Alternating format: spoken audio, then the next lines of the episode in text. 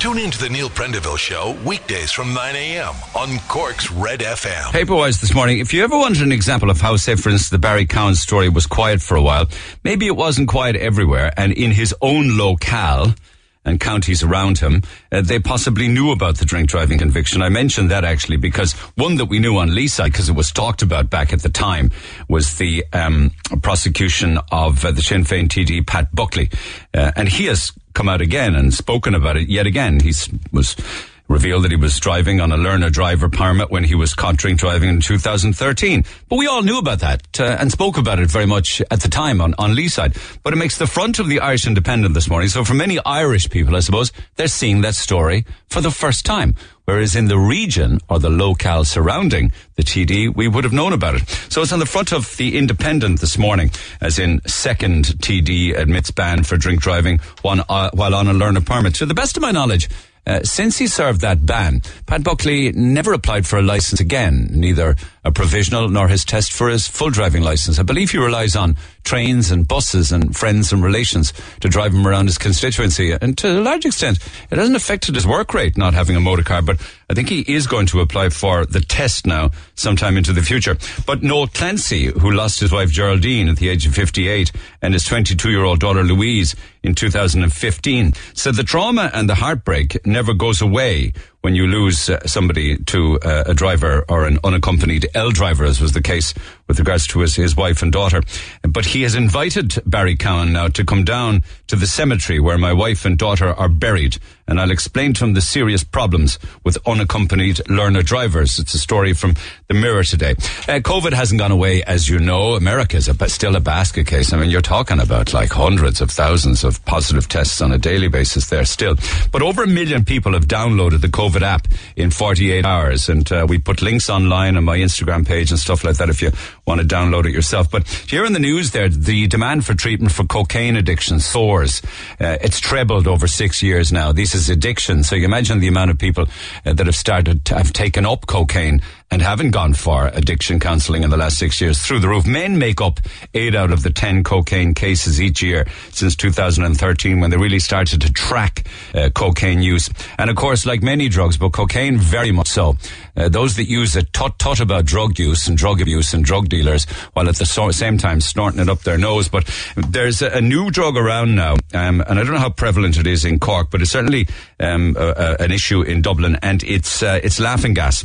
Uh, now it's got a few different names. Laughing gas is one of them. Another one is hippie crack, uh, and some people call it silver bullets. Now that's because they're tiny metal canisters.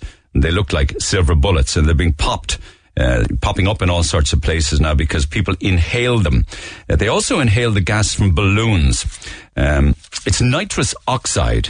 I don't know how prevalent it is here on Leeside, but it's very cheap and very easily available on Leeside. I'll come back to that in a few minutes' time because I did a little bit of research into it yesterday, see if I could buy it, uh, and you can. It's usually used by chefs and in the catering industry.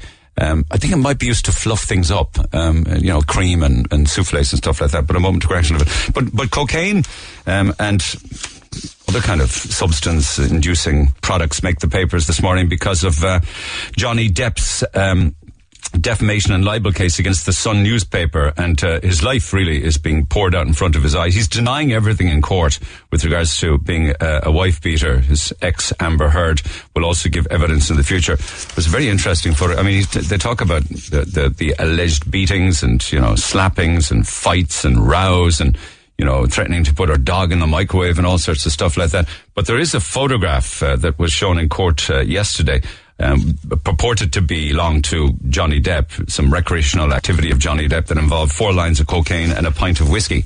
Mother of God. He said, uh, he said to some guy as a joke that he was going to cook uh, Amber Heard's dog in, in the microwave. Little pet pooch. I've been following that. Maybe you are too on a daily basis. I mean, it's, it's a horror story, really, no matter what you look at it. Papers also talked today of partying in Cork. Remember we were talking about that uh, uh, 80 people who travelled to Bandon by bus from the city in Carrigaline? Uh, it's a story picked up in the Echo this morning to attend a house party. Of course, that's a breach of public health guidelines. And the event was scheduled to kick off early on Tuesday afternoon. The guards became aware of it and they dispersed the party goers. Now, I have a statement from the Garda Síochána with regards to that, which I'll come back to. But there are many, many house parties going on, of course, all, age groups, like to be absolutely honest with you. But wouldn't you know it that the banks would find a way to make money uh, out of um, out of of COVID nineteen and the you know the the the deferring of some mortgage interest payments, of course, is going to incur extra penalties when things get back on track. So the banks are literally making money now for doing nothing at all, and that's why banks for nothing is a headline making this morning's Mirror. But Leo Varadkar, who's now the Taoiseach, wants working from home to become the new normal for most office workers. Uh, for some, it will suit. For others, it won't. And then other people will take a blend of both, I suppose. But in the UK, they're storming ahead with Rishi Sunak. I was watching this in Sky News yesterday.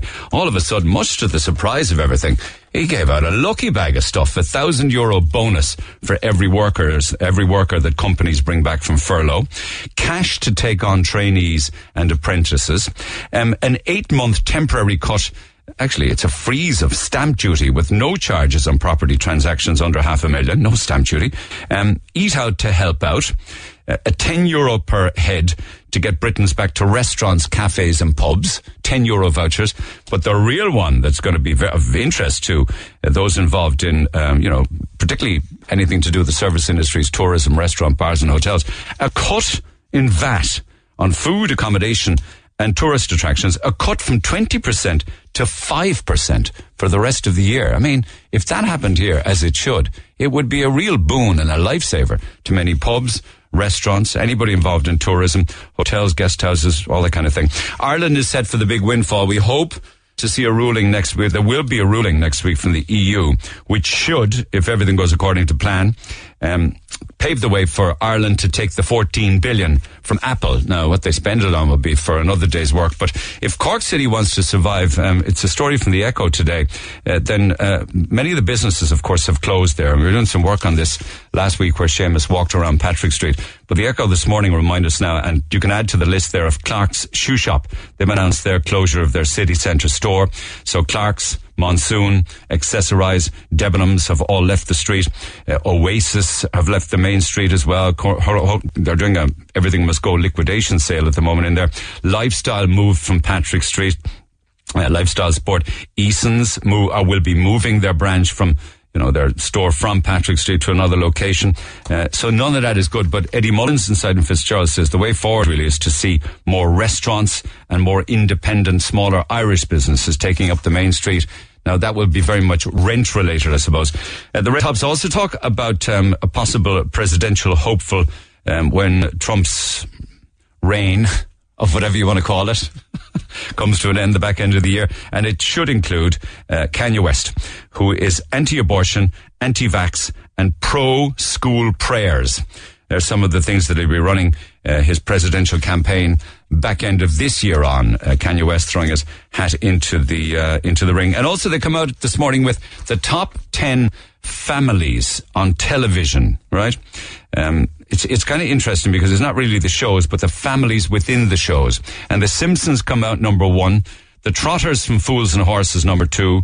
The Royal Family, number three. The Addams, the Flintstones, the Griffins, and lots that I know nothing of. The Shipmans, the Moffats, the Malones, and the Goodmans. Where are the Waltons?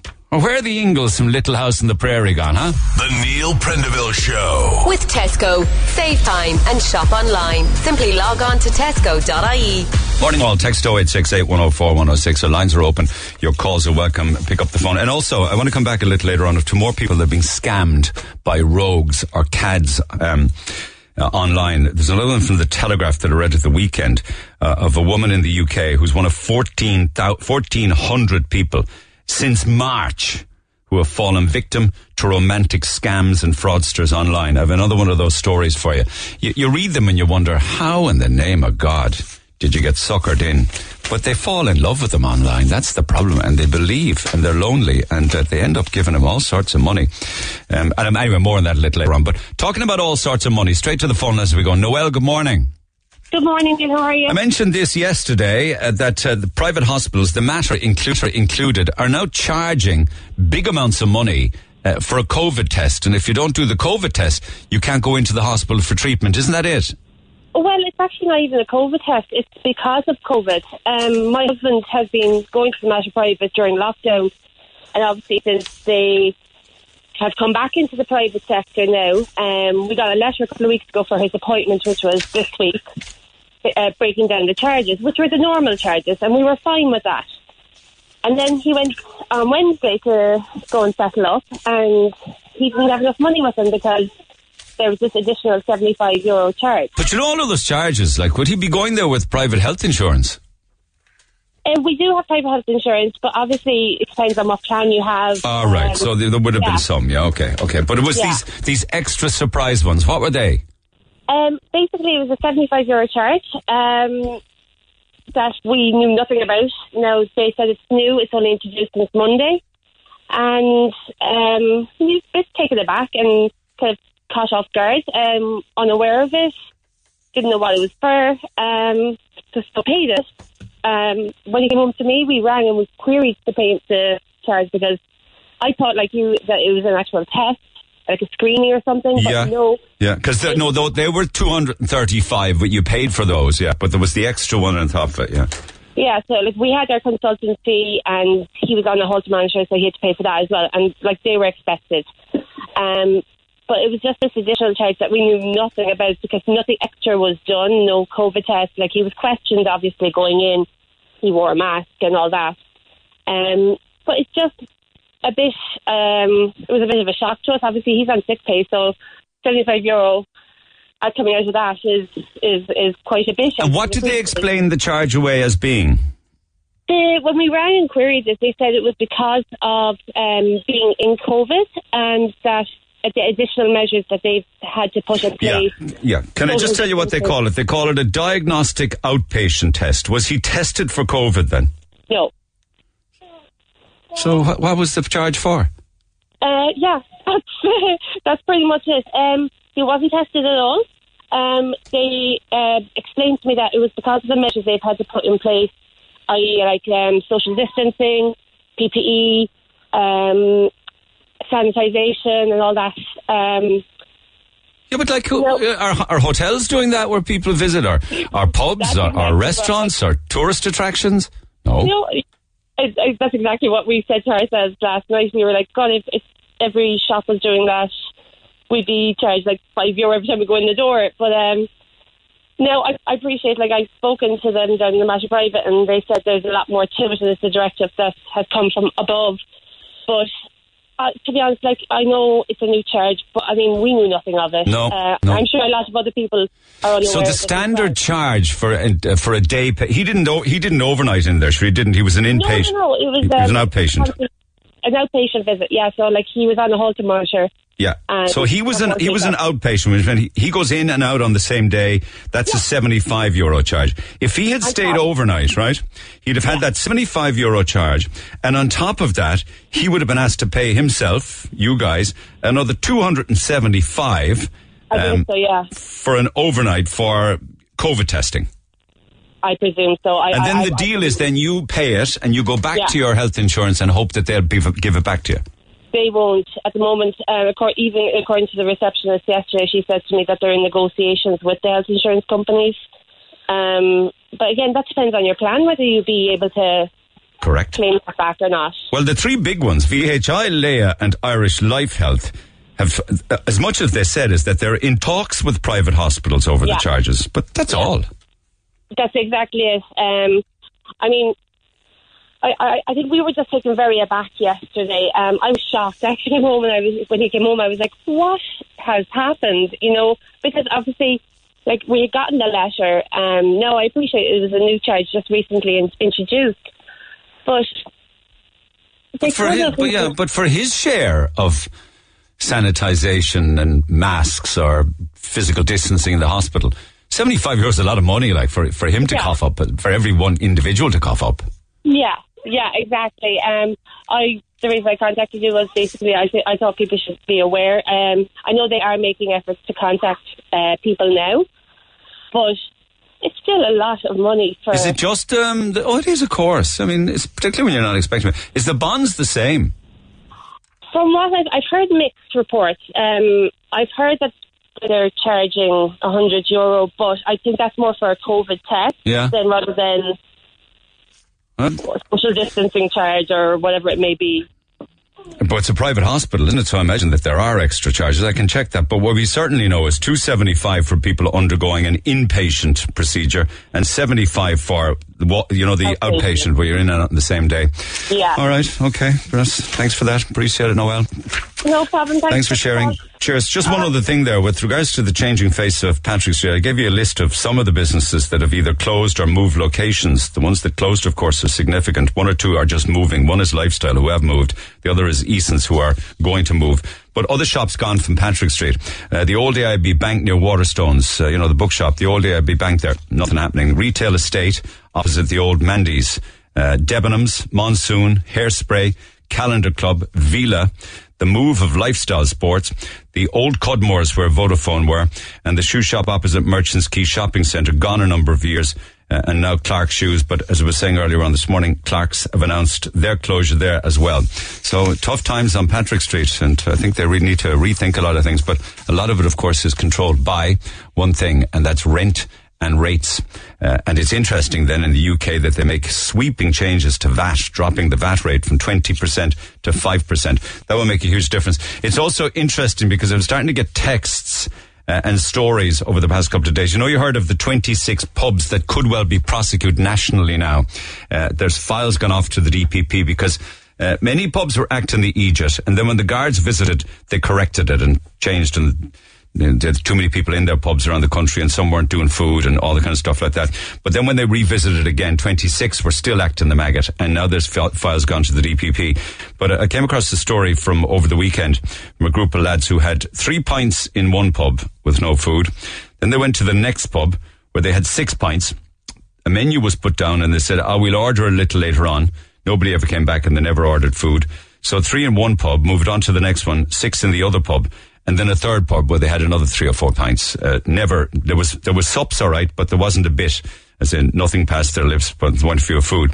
Another pub then allegedly offering receipts, but no food. Um, and then one or two, which I'm not 100% sure of, which, which talks about like jammed par, bars and, uh, live bands playing. I don't buy that. I think that's probably a rogue text because you'd never get away with the booming pub with the live band. But I have heard stories in the past of, uh, some pubs, these are, I'm talking about Cork now at this stage, who are giving bogus receipts um, for food, although no food is served. Text 0868 104 106 back after the break. Text the Neil Prendeville Show now. 086 8104 106.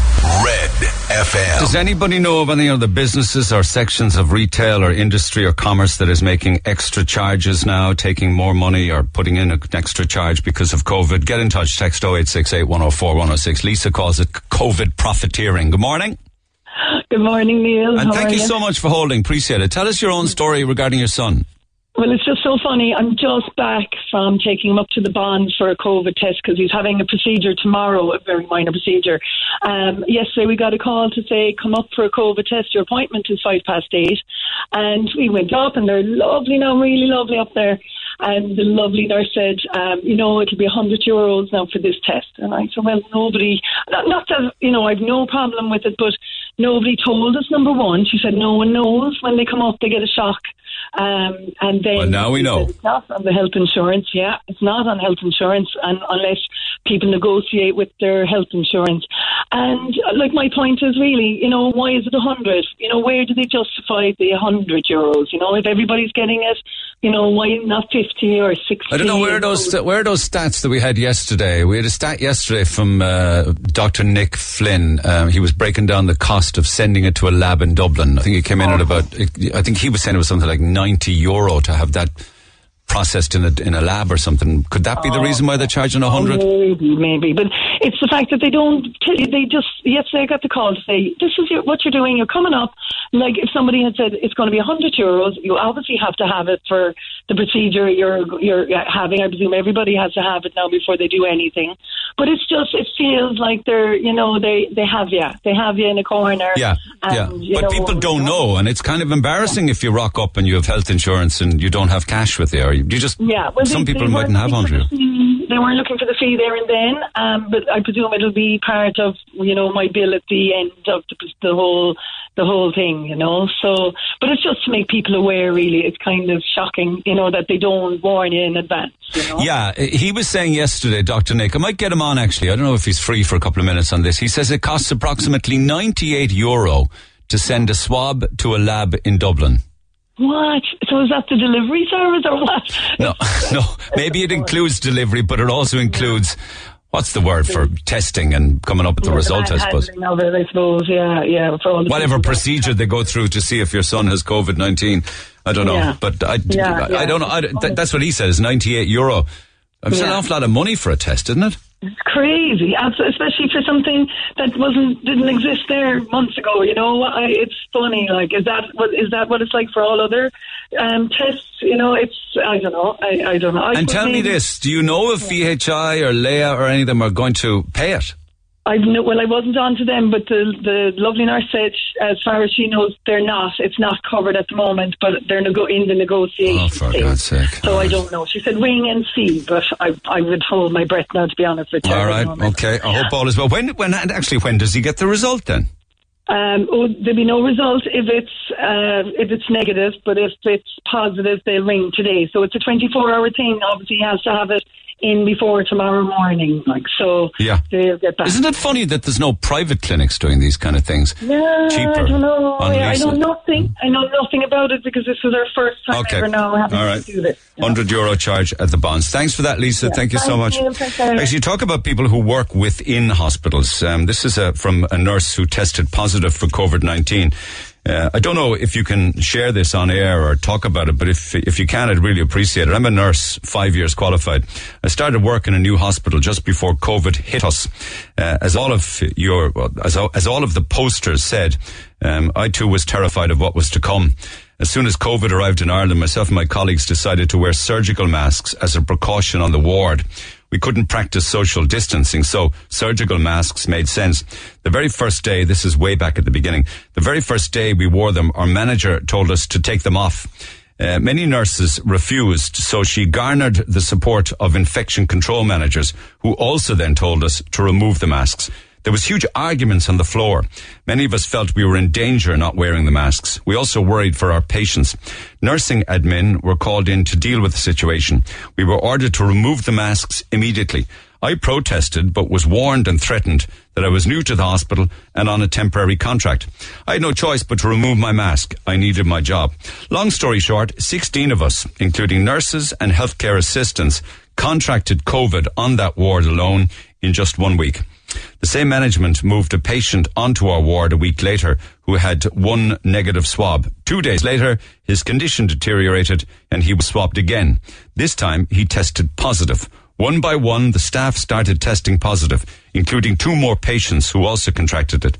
Two nurses on the ward were agency nurses who worked in other hospitals.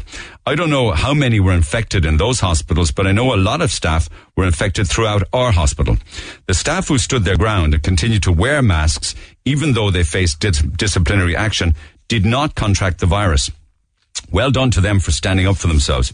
I became so sick that I was hospitalized. I genuinely have never been so sick in all my life. My biggest worry was who I had infected. I know I must have infected others, including patients, and the guilt of that is awful. I also worried for my aging parents. I wish I had been braver at the time and worn that mask, but I was under so much pressure to take it off. I'm home now, but I have irreversible lung damage. I never smoked in my life, but I have the lungs of a person of 80 who smoked all their lives. In my time in hospital, none of those managers came to see me. I haven't heard a peep from them since either. Uh, but I hear they are going around patting themselves on the back for a job well done. A month later, as you know, it became, ma- became mandatory to wear face masks. A month too late for me and for so many others. I'm still out of work. I'm on nebulizers and inhalers and many different drugs. I can't walk too far. Uh, because I become short of breath. My consultant said he doesn't know if I'll ever be able to work again. All my life I wanted to be a nurse, and this is how it ended up, just as I started my new job. I just wanted my story to be told. I hope when all this calms down that there'll be an inquiry, and that the inquiry will ask those of us on the ground how we were actually treated. and I hope those managers will be made accountable. They never had to put themselves in danger dealing with patients, but they expected us to do so unprotected for too long. And that's how it ended for me and for others. Ireland has the worst statistics for infected healthcare staff in the world. There's a reason for that, and I really hope it's not just brushed under the carpet. We deserve to have our voices heard, and we deserve justice. Wish all my frontline, frontline colleagues throughout Ireland the very best of luck. Continue to be brave and always wear your mask no matter what. I think of you every day, and God bless you all. And that's from uh, a nurse who tested positive and is now very sick. You know, there's a lot of rehab involved from people who were hit very badly by COVID, a lot of lung damage. Uh, people have to be taught how to walk again. It can be so bad. Lines open at 1850 104 106. You can text 086 8104 106. Lots of calls on the way. This is the Neil Prendeville Show. Tweet the show at Neil Red FM. 104 to 106 Red FM. And they changed their name actually for this story. One of the 1,400 people in the UK since March who've fallen victim to romance scams. They call her Mary. Um, and apparently this was a fraudster who pretended to be somebody else. Um, you know, the, most of the time these meetings happen online. You know, starts out as, you know, exchanging messages and then there might be uh, conversations online. But she was a 53 year old from London and she met her scammer on a, an online dating site in February. And she said, we would speak every day. She said, uh, he told me he was a businessman living in Los Angeles. Um, he had said that he would visit me. He said he'd visit her in March after a business trip to Russia, that he'd come back to the UK from Russia to meet her. But when COVID-19 began to spread around Europe, he called Mary to say that his flight had been cancelled uh, out of Russia, that his credit card had been stolen, and that he tested positive for coronavirus. Uh, she says, I was so worried about him. He made me think that he was going to marry me. He said he couldn't pay hospital bills in Russia without a credit card, so I transferred him some money. I was in love and I thought he was dying. Uh, I received voicemails, supposedly from Russian doctors and nurses at his bedside, and photos of him hooked up to a ventilator. Uh, so she sent him money, but then she went out and she took out loans worth eleven and a half thousand pounds. And she also went and borrowed money from her mother. In total, she gave him seventeen thousand pounds. Before eventually, in May, she got a call from the American embassy in Moscow because she had contacted them to help him, the American embassy in Moscow, that there was a, an American in Moscow that needed their help. They came back to her and said, uh, sorry, um, it's a scam. You've been scammed. She said, I was so ashamed. I wanted to die. Now she was very lucky because her bank reimbursed the 17 grand, which uh, she used then to pay off the debts to, you know, different loan agencies or what have you. Uh, but on average, in the month of May alone, nearly 600 people are losing money to romance scams in the UK. I wonder what the figure is here. And the, the Telegraph was saying that on average they lose eight thousand pounds. So he probably was doing that to multiples of women. Um, and Mary's story is just one example of them. But they give some advice, like, and what, you know that it's like, for instance, that photograph that he sent. Allegedly, a photograph of him hooked up to a ventilator. You can do something on Google to see if that photograph is legit or what they call stock images. You know, which are just up online anyway, and people could just use any photograph. So apparently you can do a thing called a reverse image search. I never knew about that, where you can check if the photograph is valid and from the person who it's claimed to be. They also say that anybody who doesn't meet you in person, you need to be very wary of. And the minute they ask for money, you do two things. You walk away and you call the police. She did neither. And of course, thought she was in love. Uh, and got stung for seventeen thousand pounds. I mean, her shame, and I suppose it'll cause all sorts of depression and anxiety in her life, thinking that the man was in love with her, and of course all he was interested in was her money. And I told you yesterday of stories of people who sold their houses to give money to another character, another fraudster. They actually met him. Actually, they were they had relationships with this guy, but all he was interested in was cleaning out their bank account and then getting them to sell their houses. He got caught in the end, got ten years jail. Now, yesterday, uh, I read out a handwritten letter from uh, a man who penned the letter as, I do my crying in the rain, I do my crying in secret. We got a big response to this by phone, by text, and we posted it online, and an awful lot of people responded to the predicament that he finds himself in. Um, he's battling every day not to end his life. Um, he cries when his wife and kids go go to bed. To the whole world, he seems like the perfect dad, friend, and work colleague uh, but he's drinking too much. Uh, he's overeating for comfort. Um, he's suffering from anxiety, depression, shame, uh, and it is a very dark place. Drinks too much, and then the next day he finds he's in an even darker place again. And he's fighting every day not to take his own life, but he's told nobody. And I was trying to give him some advice yesterday that he really does need to at least have a conversation with his wife, that she won't be annoyed with him or upset and he shouldn't feel ashamed or anything. He is like many people who are suffering with mental health issues and there's nothing to be ashamed of there. But that's easy to say. Uh, for me, it's a very different scenario for somebody going through it. To the phone lines we go. Graham, good morning. Hi Neil, how are you? I'm good, my man. Now, I know you do a lot of life coaching, helping people, and you speak in public about your own situation. Um, you saw or heard that letter yesterday. Did it ring true for you? It did. It did on, on I suppose, on a lot of levels. I could resonate with a lot of what he was saying, um, particularly around the, the crying alone and the shame. I felt a lot of shame around how I was feeling, so I would do things alone and put on a facade to the world that everything was okay when it clearly wasn't. Yeah, yeah. You see, like he doesn't go into the reasons why he finds himself in this situation. Maybe there don't need to be reasons. It just comes upon you, is it? Well, I like personally, I believe, and I, I would have the same belief around my clients and everybody else that everything happens for a reason. Now, everything happens for a reason with mental health as well, and I suppose he's feeling a certain way for a reason. Something has happened somewhere along the line as to why he feels like that. It wouldn't just suddenly come on. And I mean, like I was in therapy years ago. And I would always say that, you know, if I was distressed and come into therapy, I would say, look, this emotion just came out of nowhere it's here for you know basically saying that it's here for no reason. Yeah. But in the in the therapy, my therapist was like, everything happens for a reason. Oh yeah, it's just he doesn't say. And and I'm looking at a man who has a wife who loves him, children who adore him, work colleagues who he gets on with, and I'm thinking like he's got so much going from that others don't have. So what's the underlying? He says, I'm hanging on by the skin of my teeth and I don't know where to turn to or how I can beat this. Yeah. See, there's a lack of clarity in his head there. And what that means is he doesn't know where to turn to, so he just doesn't know. And sometimes, you know, when you're feeling how he is or how I was, we're only engrossed in our own experience. We can't see any other way. That's why we need something outside of ourselves to guide us. You know, like you did yesterday with the advice, you know, even to have a conversation with his wife. Um, I would advise a mental health professional or even an anonymous phone line like Pieta House or Samaritans. Yeah, you gave out all those details yesterday. What, what was your own situation? Because uh, you had a rocky start, didn't you?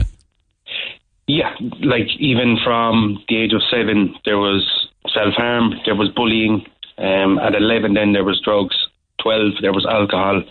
13, there was my first psychiatrist uh, appointment. And it just went more and more downhill, and it was from a very young age. And I was battling with that myself for nearly, geez, nearly 20 odd years now. I know, I know. Expelled from school, rehab at 16. Yeah. Yeah, and it just went completely downhill. But basically, like I had to process what I was feeling, and that's where you were going yesterday with the, you know, the converse with this man in a conversation with his wife, or a mental health professional, or an anonymous phone line. You need to start somewhere, and it starts by sharing what you're what you're feeling, what you're experiencing. And he, it sounds like he's not doing that at the minute in the way that he's putting on a facade for everyone. You know what I mean? And that's valid. You know what I mean? You don't want to just tell the whole world, "Oh, I'm feeling like this." Because there's a fear of judgment from others. But when you withhold it completely, which it sounds like he is, it just compounds the suffering. But you know what? All of the issues that you had from a young age, this was obviously very visible to lots of different people, including probably family members. Did they talk to you about it? They did. They, they always tried to. I mean, actions speak louder than words. I always had a fear about verbalizing how I was feeling or what I was thinking or doing. For a couple of reasons, I just touched on their fear of judgment. And I thought people would think, Jesus Christ, Graham's off the wall, or Graham is nuts, or Graham is broken, or there's something wrong with him, you know?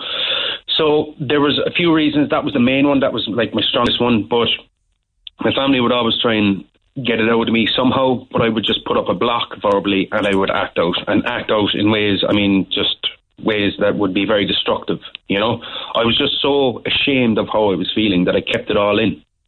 But by, no, but by 19, it was so overwhelming that you tried to end your life.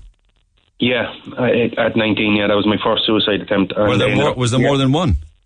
Yeah, there was there was actually five uh, suicide attempts. Three of them were actual, genuine. I just did not want to be here anymore, and two, I will admit, were cries for help. Did the cries for help were they the first ones? Uh, the first the first two, um, and then there was a cry for help. Then there was a serious one again, and then there was another cry for help, and I eventually turned everything around. And it's like it's so in depth. Like I'm currently writing a book on the on the subject itself because it's so in depth, Neil, that I can't just throw out a few things and say, look, this is going to work. But you imagine the, oh, I know, but you imagine the amount of people who were like you and, and actually did take their own lives. You know? Yeah, yeah. Like I know at least ten people over over the course of my thirty-two years, basically that um, that have actually ended their life, and they were close to me. You know, it, it's it's it's horrendous. And to be honest, it's again like I do a lot of work with with men and young men um, with a program called Zen Men, and the statistics say that seventy-five percent of suicides are men. You know, it's um, and it's not look, it, it's not specific to men only, obviously, but the statistics say that it's higher in men, and there's a lot of, um, I suppose, lack of expression within men, That's and the way they are. Yeah, there's right. a lot of shame around men that men. And is it that women are better talkers, is it? They say yeah, that. I feel I feel that. Yeah, and like I've chatted to lots of, of women about this as well, in the way that they just find easier to you know sit down, maybe have a glass of wine, and just chat about everything that's going on. You yeah. know what I mean? Yeah, they men- better, yeah. Yeah. Yeah, whereas men will go out to the pub, have a few beers, and they'll probably end up in a fight with someone at the end of the night because they're suppressing, suppressing, suppressing. He says, I'm a weak, pitiful crybaby when I'm all alone. I can't talk to my wife or family. He, he describes himself, and this is very complimentary to, him, to himself, really. And on the other hand, he says, I cry because of the constant battle I have in my head to end my life and to be rid of all of the ill feelings I have. I'm a hero to my kids, a man's man to my wife, a joker to my friends, and a leader amongst my teammates, and a coach to the kids that I've trained. But he still calls himself a weak, pitiful crybaby. Yeah, see, that's pu- that's that's judgment of self. You know what I mean? And even with the thoughts that are going around his head, there's no shame in having them thoughts. There's zero. That's the problem with it. You know, you're thinking like that. Oh my God, there's something wrong with you, or you know, you're broken. No, there's no, there's not. What it means is that if he was to approach himself in a way that allowed himself to express himself, there's a big difference in that. Because when you judge and you say, "Look at you, you're pitiful," you know, crybaby and everything else. How, how does he think that's going to make him feel? It's going to compound how he's feeling. It's going to make him feel a lot worse. It's the judgment of self is the issue there, not the actual thoughts themselves. Well, he doesn't say that in the letter, though. He he refers to the judgment of others and and the shame of it. The judgment of others. Well, in the sense that part of it, he says uh, he he doesn't want to. I cannot talk to my wife or family about my problems over the embarrassment, disappointment I feel I will put upon myself and them. He, he's afraid of how they'll react to him. Yeah, and, and look, that's valid as well. You know, not everyone is going to take it like in a supportive, kind, compassionate manner. Some people may kind of go, well, what's wrong with you? It's about finding the people who are non-judgmental, who are not going to sit up on their high horse and tell you how to feel in a certain way. So would it, would I be incorrect to say sit down and talk to your wife who loves you dearly? well, if he feels that he can't go to his wife, then in his mind, that's not an option. Okay, but for you, But I it took, but for you, it took hospitalisation, didn't it? Yeah, I took. I was in the psychiatric ward nine times over the period of around eight years. No, less, about about seven years, I think. Why so many times? Um, I was in absolute crisis, Neil. I was completely destructive towards myself and others. I had uh, I don't care attitude. Um, to the point where if I'd done something and I died, I, I just didn't care, to be honest with you.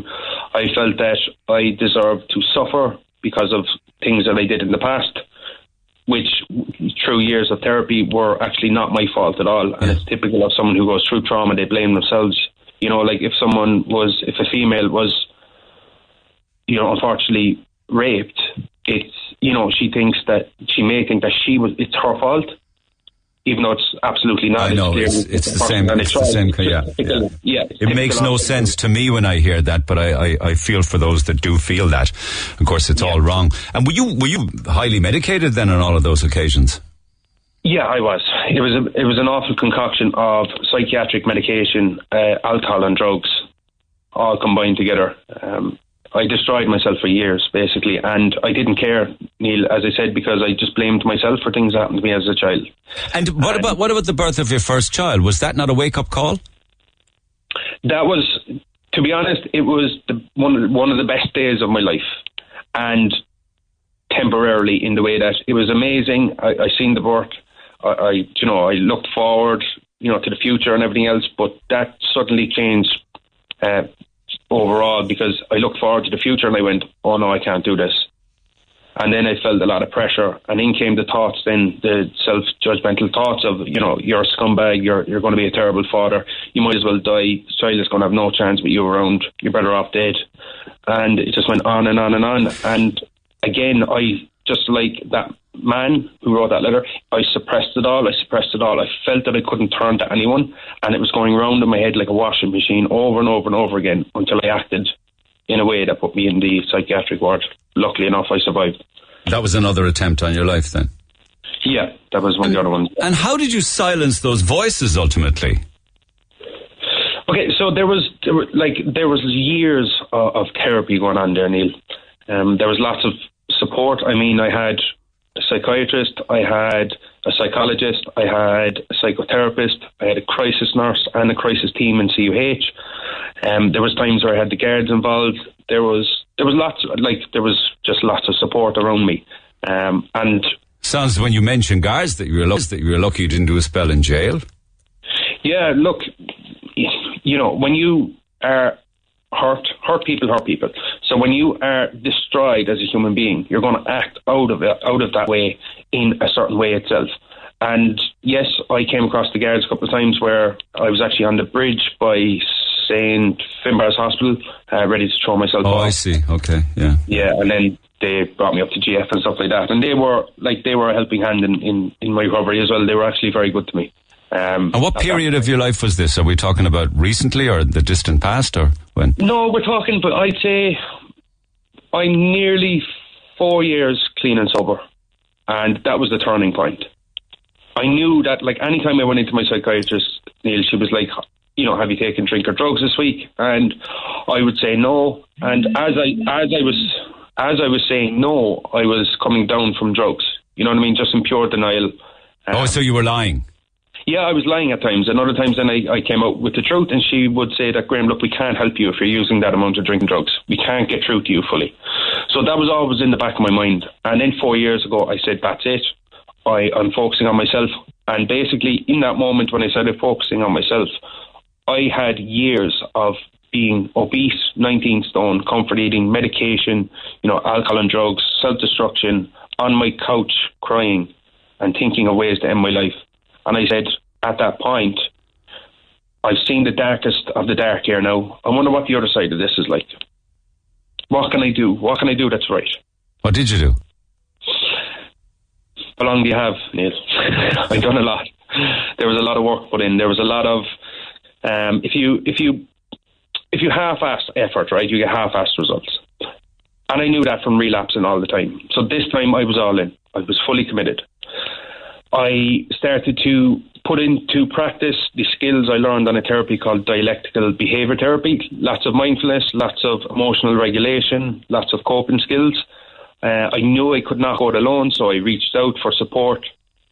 And not only did I reach out for support, but I actually received that support. Was that aware? Was that Pieta House? Was it calling? Yeah, so I had three stints in Pieta House at that point, and I was constantly working with my psychiatrist since I was 19. And I had Pieta House, I had my psychiatrist, I had Arbour House, I had AA and NA meetings, I had friends who had kind of been down the road that I wanted to go. I was practicing mindfulness. I was opening up from my heart uh, and sharing with people that so I found he, would be non-judgmental. So he's got to do all of that. He's got a journey ahead of him. But I think if he's listening, um, you're describing his life and he's describing yours. I mean, there's huge similarities there and lots yeah. of hope. Do you like yourself now? Neil, genuinely, I love myself. Okay. Okay. And for someone who, even five years ago, did not care, I hated myself so much that I just did not care if I dropped dead in the morning. I just wouldn't care. I didn't care about my behaviour. I didn't care how people felt. I just had a I don't give a shit attitude. I know. You know what I mean? And like just just to touch on the point you mentioned there, Neil, that to this guy, yes, there's a road ahead. Now I wouldn't say a big, huge road, as in like you've a big mountain to climb, because that may feel a small bit of added pressure to him. So what I would like to say to him, if he is listening, and I hope you are, or if someone knows him and would like to pass on this message, um, if they feel they know him through the anonymous letter, is that what's the smallest thing I can do right now? What's the smallest step I can take in the right direction?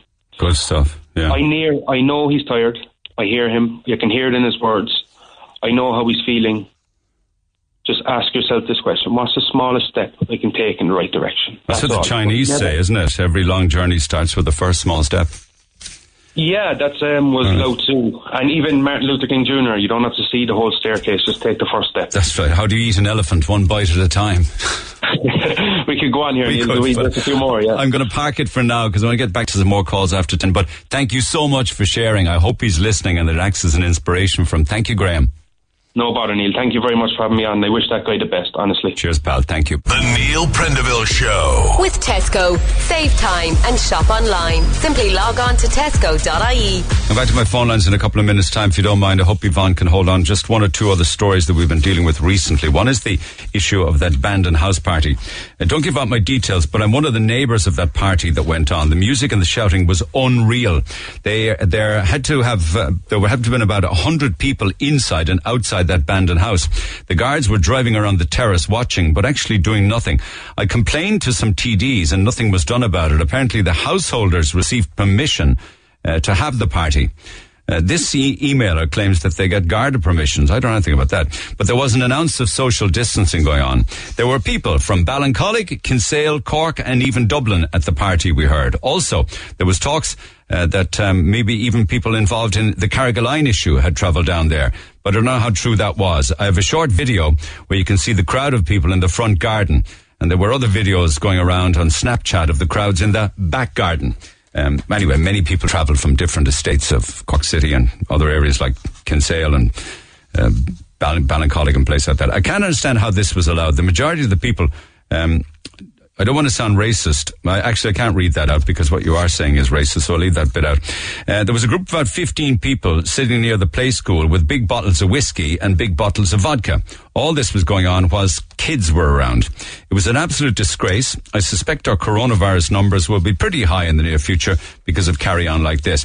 Uh, the Gardaí issued a press statement to me then regarding this Bandon party. They said yesterday afternoon, Gardaí became, and this is from Tuesday, Gardaí became aware of a proposed house party in Bandon town at which a large crowd in excess of public health guidelines was anticipated to attend. Gardaí liaised with public transport providers and put a significant policing plan in place in Bandon for the evening. During the evening, Gardaí spoke to about 80 people who had travelled to Bandon by bus. Unreal. Uh, as per An Garda Síochána ongoing standard for possible breaches of public health guidelines, Gardaí engaged, encouraged, educated these people about gathering in large numbers. The groups were then dispersed and Gardaí continued to carry out patrols in the area all evening. Due to the approach taken by the Gardaí, a potential breach of public health guidelines and a large public order incident was prevented. They say it was prevented. Others down there said that it went ahead. But later in the evening, they tell me, Gardaí made one arrest for public order as a man in his late teens was intoxicated and refused to leave the area as directed by guards. A small, um, small amount of cannabis, suspected cannabis, was also seized from two people. The Garda Síochána continue to appeal to all citizens to continue to comply with COVID regulations and guidelines for their own health and the wider community during the pandemic. Um, Bus then issued me with a statement regarding the carry-on in Bandon, and they said there were no incidents of antisocial behaviour on board any Bus Éireann service between Cork City and Bandon on Tuesday. We adhere fully to public health guidelines to prevent the spread of the disease, including the 50% limit on capacity. Seats are marked off. Drivers are briefed not to accept more passengers than permitted. We can confirm that this limit was maintained on services between Cork City and Bandon. Because of the constraints on public transport, the government advised that public transport should be used for necessary journeys. Bus Éireann, in common with other public transport operators, is not in any position to challenge passengers as to the purpose of their journeys as this is a matter of public responsibility. But we would remind people uh, to wear face coverings. They are mandatory on Bus Éireann services. So there you go. That's uh, a response from the guards and a response from Bus Éireann. Bus Éireann saying that they can't um, stop people. They can't challenge passengers, regardless of their age or the reason for their journey. It's personal responsibility. So you're up to date on that one, although some people down in Bandon believe that the party went on uninterrupted for long periods of time.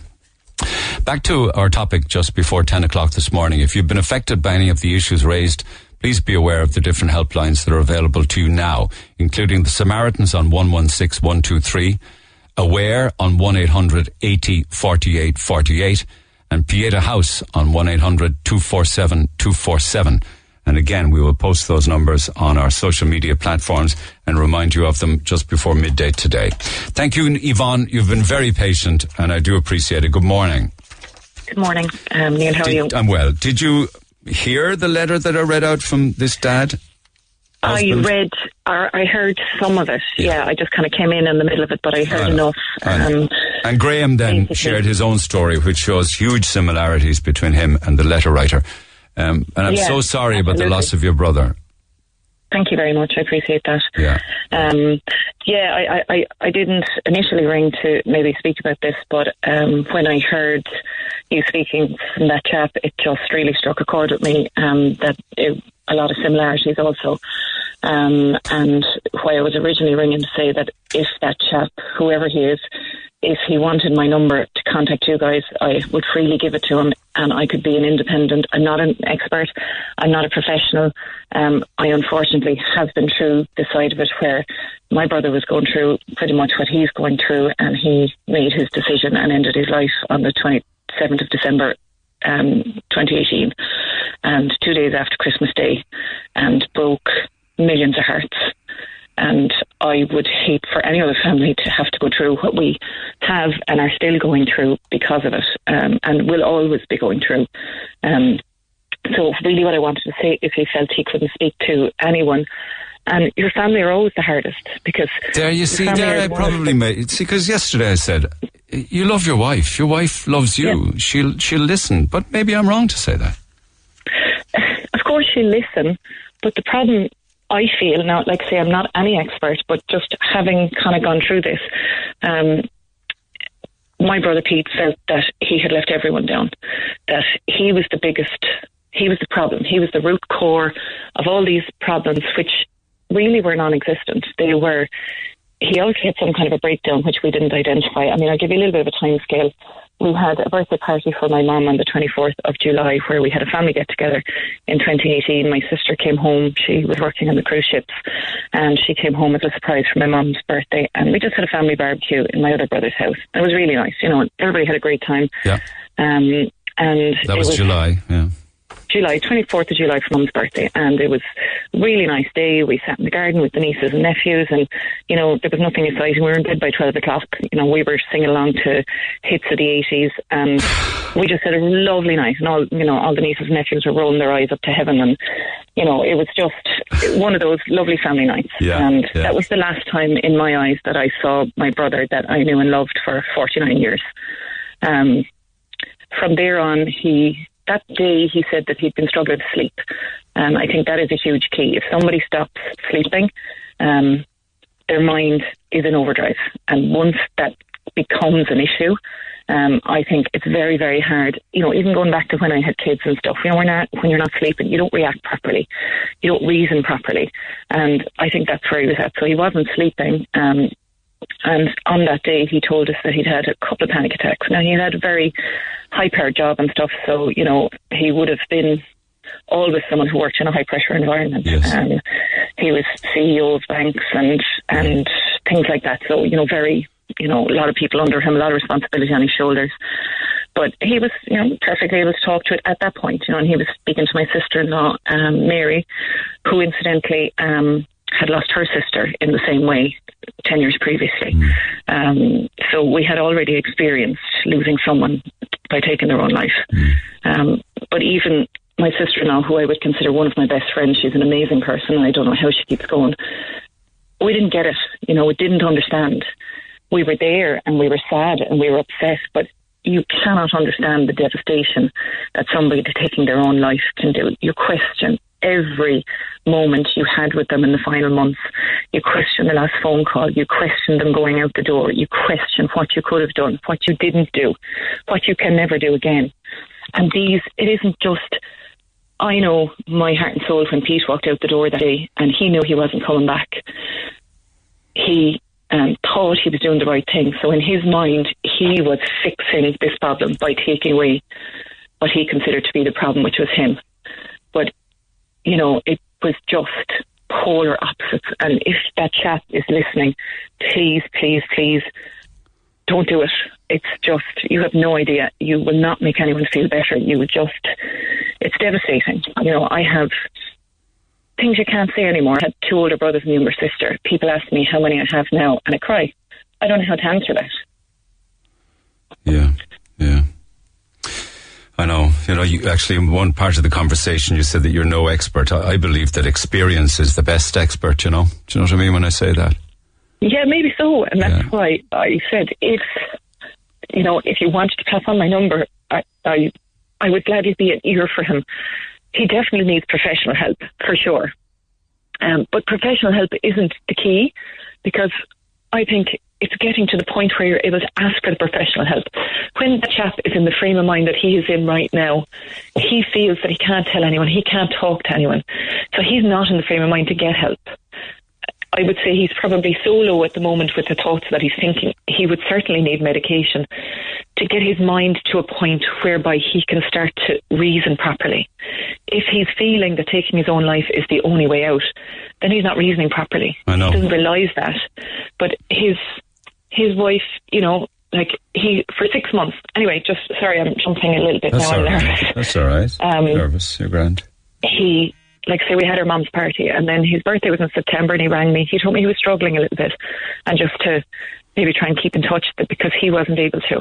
And then it was just it was like Pete was gone. He he from someone who was running companies with hundreds of people and managing countries for the job that he worked in, he he couldn't put add two and two. You know, he just he was terrified. And he got all these he would say he was terrified. He looked terrified. When i looked him in the eyes he was terrified.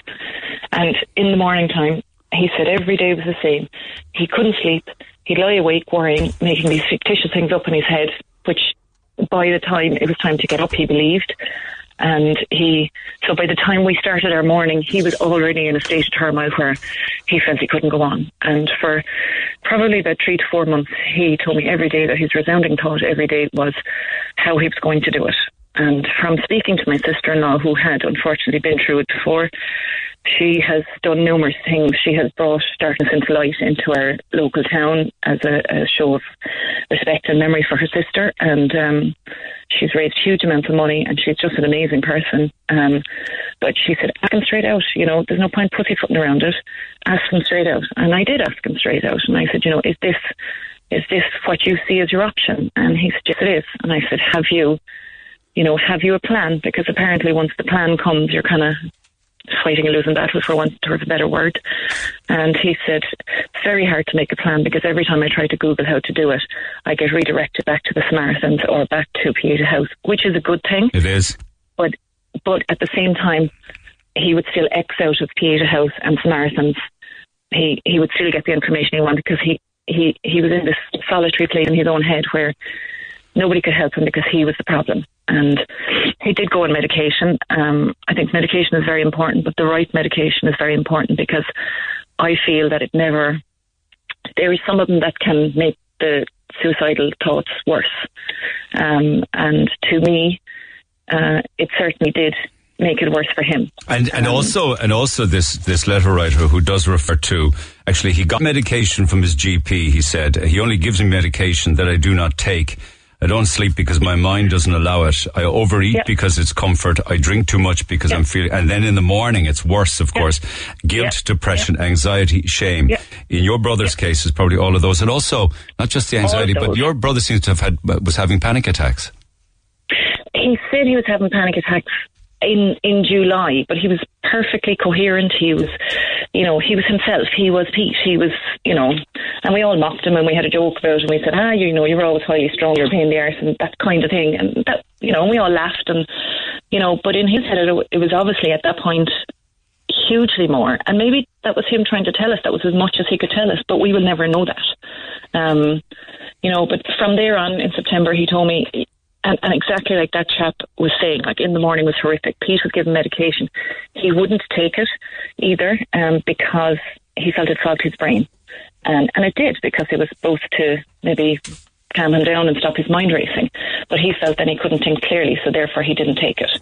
Um, you know, so that there, there was that. Then um, his, yeah, his resounding thought became, and just listening to from him, he said he loved his, fam- his family too much to ever do that. Uh, Pete was attending a counsellor um, because we pushed him to, and we became so worried for his life at one point that I composed a letter with my dad and my brother and my sister-in-law um, to ring his counsellor and to um, tell her that we what was going on that we felt he wasn't telling her. He was going through the motions.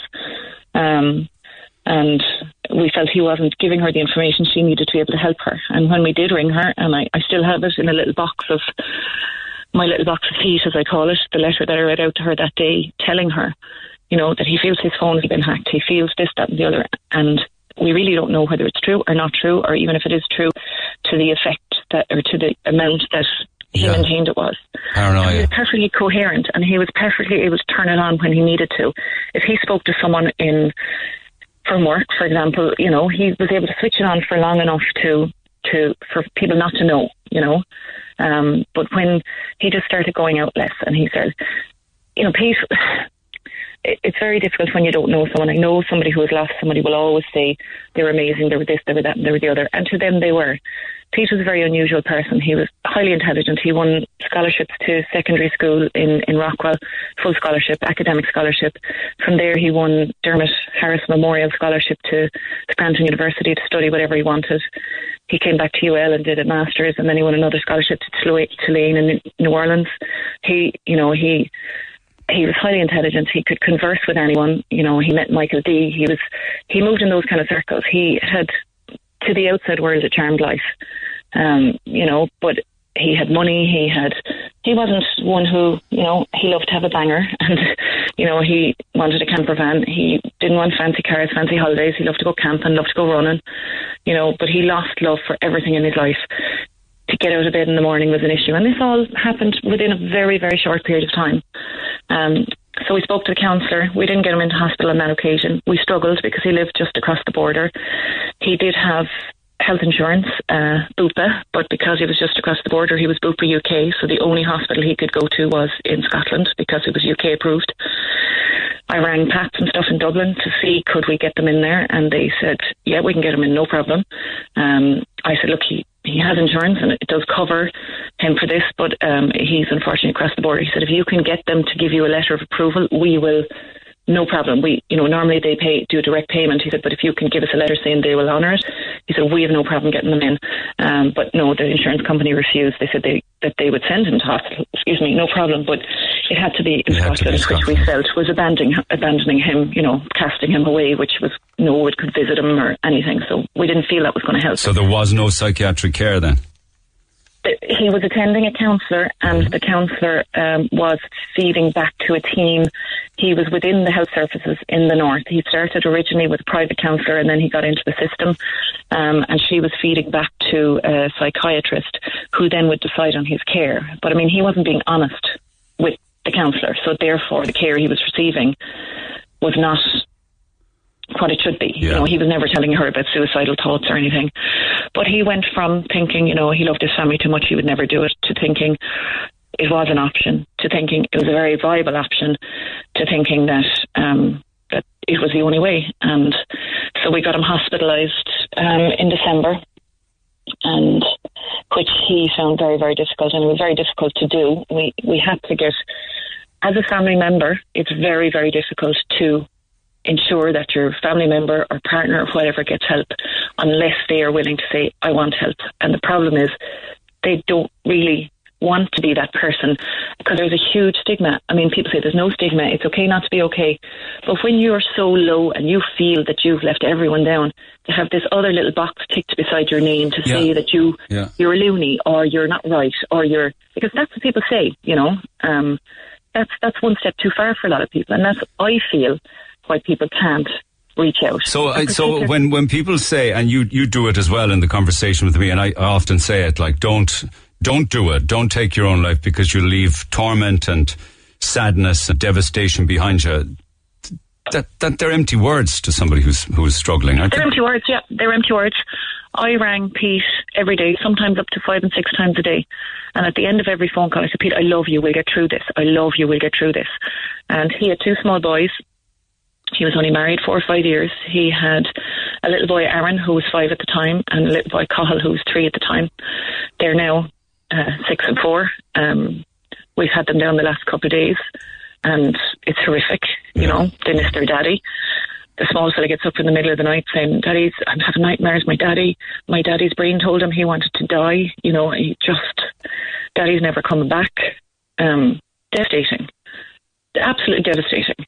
Um, And when you got the when you got the news, how did you feel?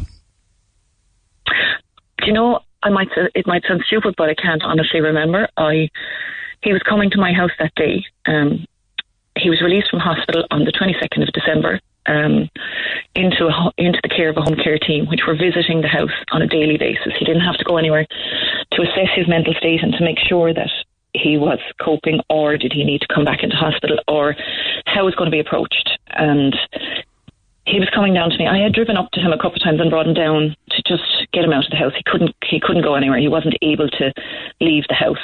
You know, he, he went from this person who had hundreds, hundred and two, a lad who couldn't go to the local shop because he just didn't have it in him. And um, so he was coming to me that day. His wife, himself, and his two boys were coming down for a couple of days. And I said, look, we'll sort this out. We had kind of a few of the issues that he had been claiming that were the cause of his problem. If he could just do this, if he could just sort this out, this was causing all the problems, and he'd be grand. And I was like, okay, well, it may have caused the problems, but now you're at a point where you can't deal with anything. So now we have to fix that so to allow you to deal with it. So he had agreed to do that and to come down. And on Christmas Day, they, they were still visiting. On Christmas Day, he rang me and he said, "Thank you for everything you've done, V. I love you." And I didn't know, but that was goodbye. And on the 27th of December, he was to um, he went for a run, and he, they were to leave home at half eight in the morning, and his wife rang me at quarter to nine. And my first thing was, he's gone. I knew he was gone.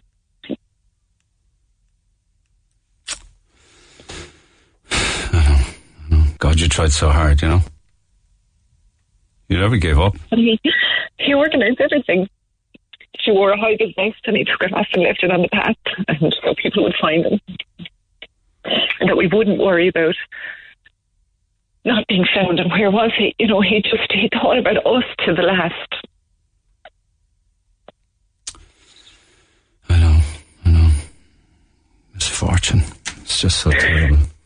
And the sad part was he was doing it for us because he felt he was a problem to us, a burden to us. And that's why when that chap said, you know, I'm, I'm a burden to the burden and I will be a burden if I tell them, I would talk to that guy all day long. I told Pete at one point, you know, I said, I would sit with you 24 hours a day to make sure you don't do this.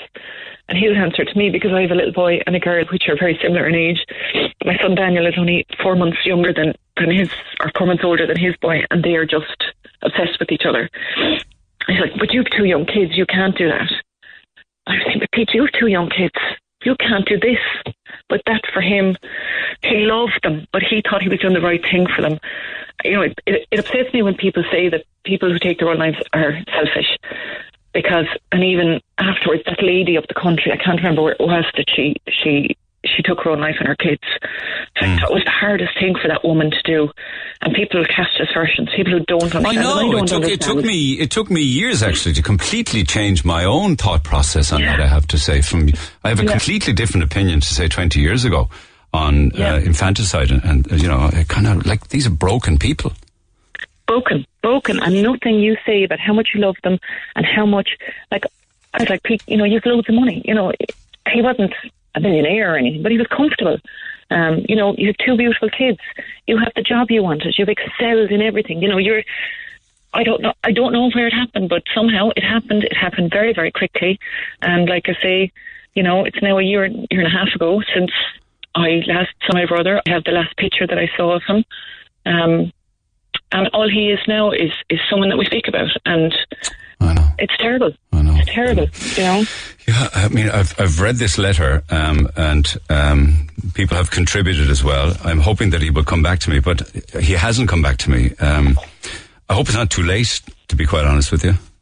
I hope it's not too late too. And what I would, my original, I suppose, statement that I was trying to make, and I, I know I've been very kind of back and forth, and, No, and I apologise about that. No, there's no apology Um, necessary. uh, if it would help him in any way, I can be his anonymous ear. I have no problem doing that. I'm not an expert. I have been to Pieta House myself because they, do, uh, and a lot of people don't seem to know this, that Pieta House provide counselling for people who've been bereaved by suicide. Yeah. So not just people in crisis. So after Pete died, I went to Pieta House and I, I spent several months going there, and they did help me immensely. Yeah.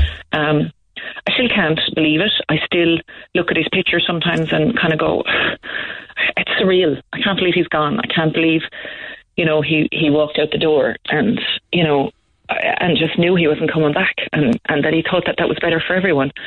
And I don't want that to happen to that man's family. So if he wanted to ring me on a blocked number or on a on get a new SIM card, or he could email me, or he could um, he could tell me his name is John Williams if he wanted. I don't care. But if he felt that he could speak to me and that I could, you know, that would offload some of it, Correct. and that I might even just be able to take some tiny little bit away from him and push him in the right direction in some tiny little way that might start the process of him feeling he can get help or he can speak to someone. He needs to just be a little bit more positive, which he can't do on his own to get to the point where he can talk to people about it or that he can seek help. I don't think listening to his letter that he is in a position whereby he will be able to seek help at the moment. He's not able. And something needs to change to get him to that point. Okay. If I can be part of it or anybody can be part of it, you know, I'm not saying me, I'm greetering me. I'm just saying that I am offering an ear.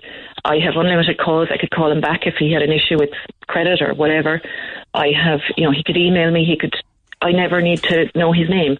It's not that, just, you know, know that people care and that people that have gone through this just, you have no idea uh, and you can't get it until such time as you go through. And people say all the time, oh my God, it's desperate. My heart goes out to you. I know what you're going through. But I guarantee you, you do not know what anyone's going through because every other person, they might have left and they might have had a car accident and it's sudden and it's terrible. Or they might have had cancer and you might have known or not known. Or they might have fallen off something and, you know, you never get to see them again. But the fact that he walked out that door that day and knew what he was going to do I know. and chose to do that. That's what makes it different, and I think people don't understand that. And I'm so glad that they don't because it's not not a nice club to be part of. Okay. Well, listen.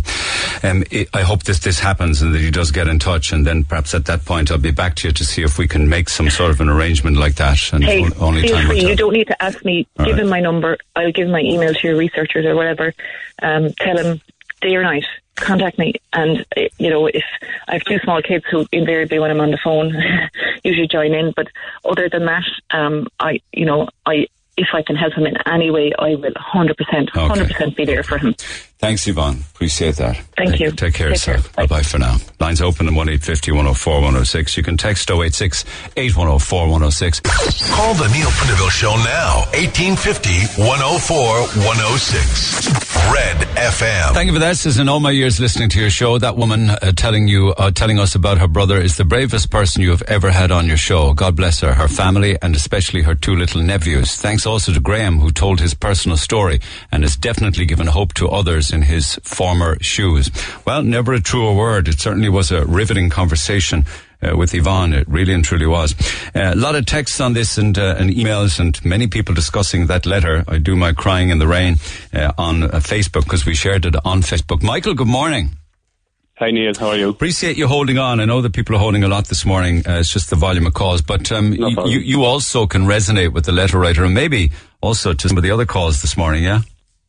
Yeah, um, I think well, for me personally, it's it's it's um, it's a man thing, you know, that you if you're if you're showing vulnerable or weak to someone that you truly truly love, and you, you when you seem vulnerable, then it's it's it's just very hard on you. I I think anyway. That's that's that's what happened to me. I was afraid to tell people. Um, you know, I I thought of suicide a couple of times myself, but I never wanted to tell my my girlfriend, my, my wife, um, about it because I was afraid that you know that she'd leave me, or you know, or she she'd think differently of me, and and that I wouldn't be able to cope with it.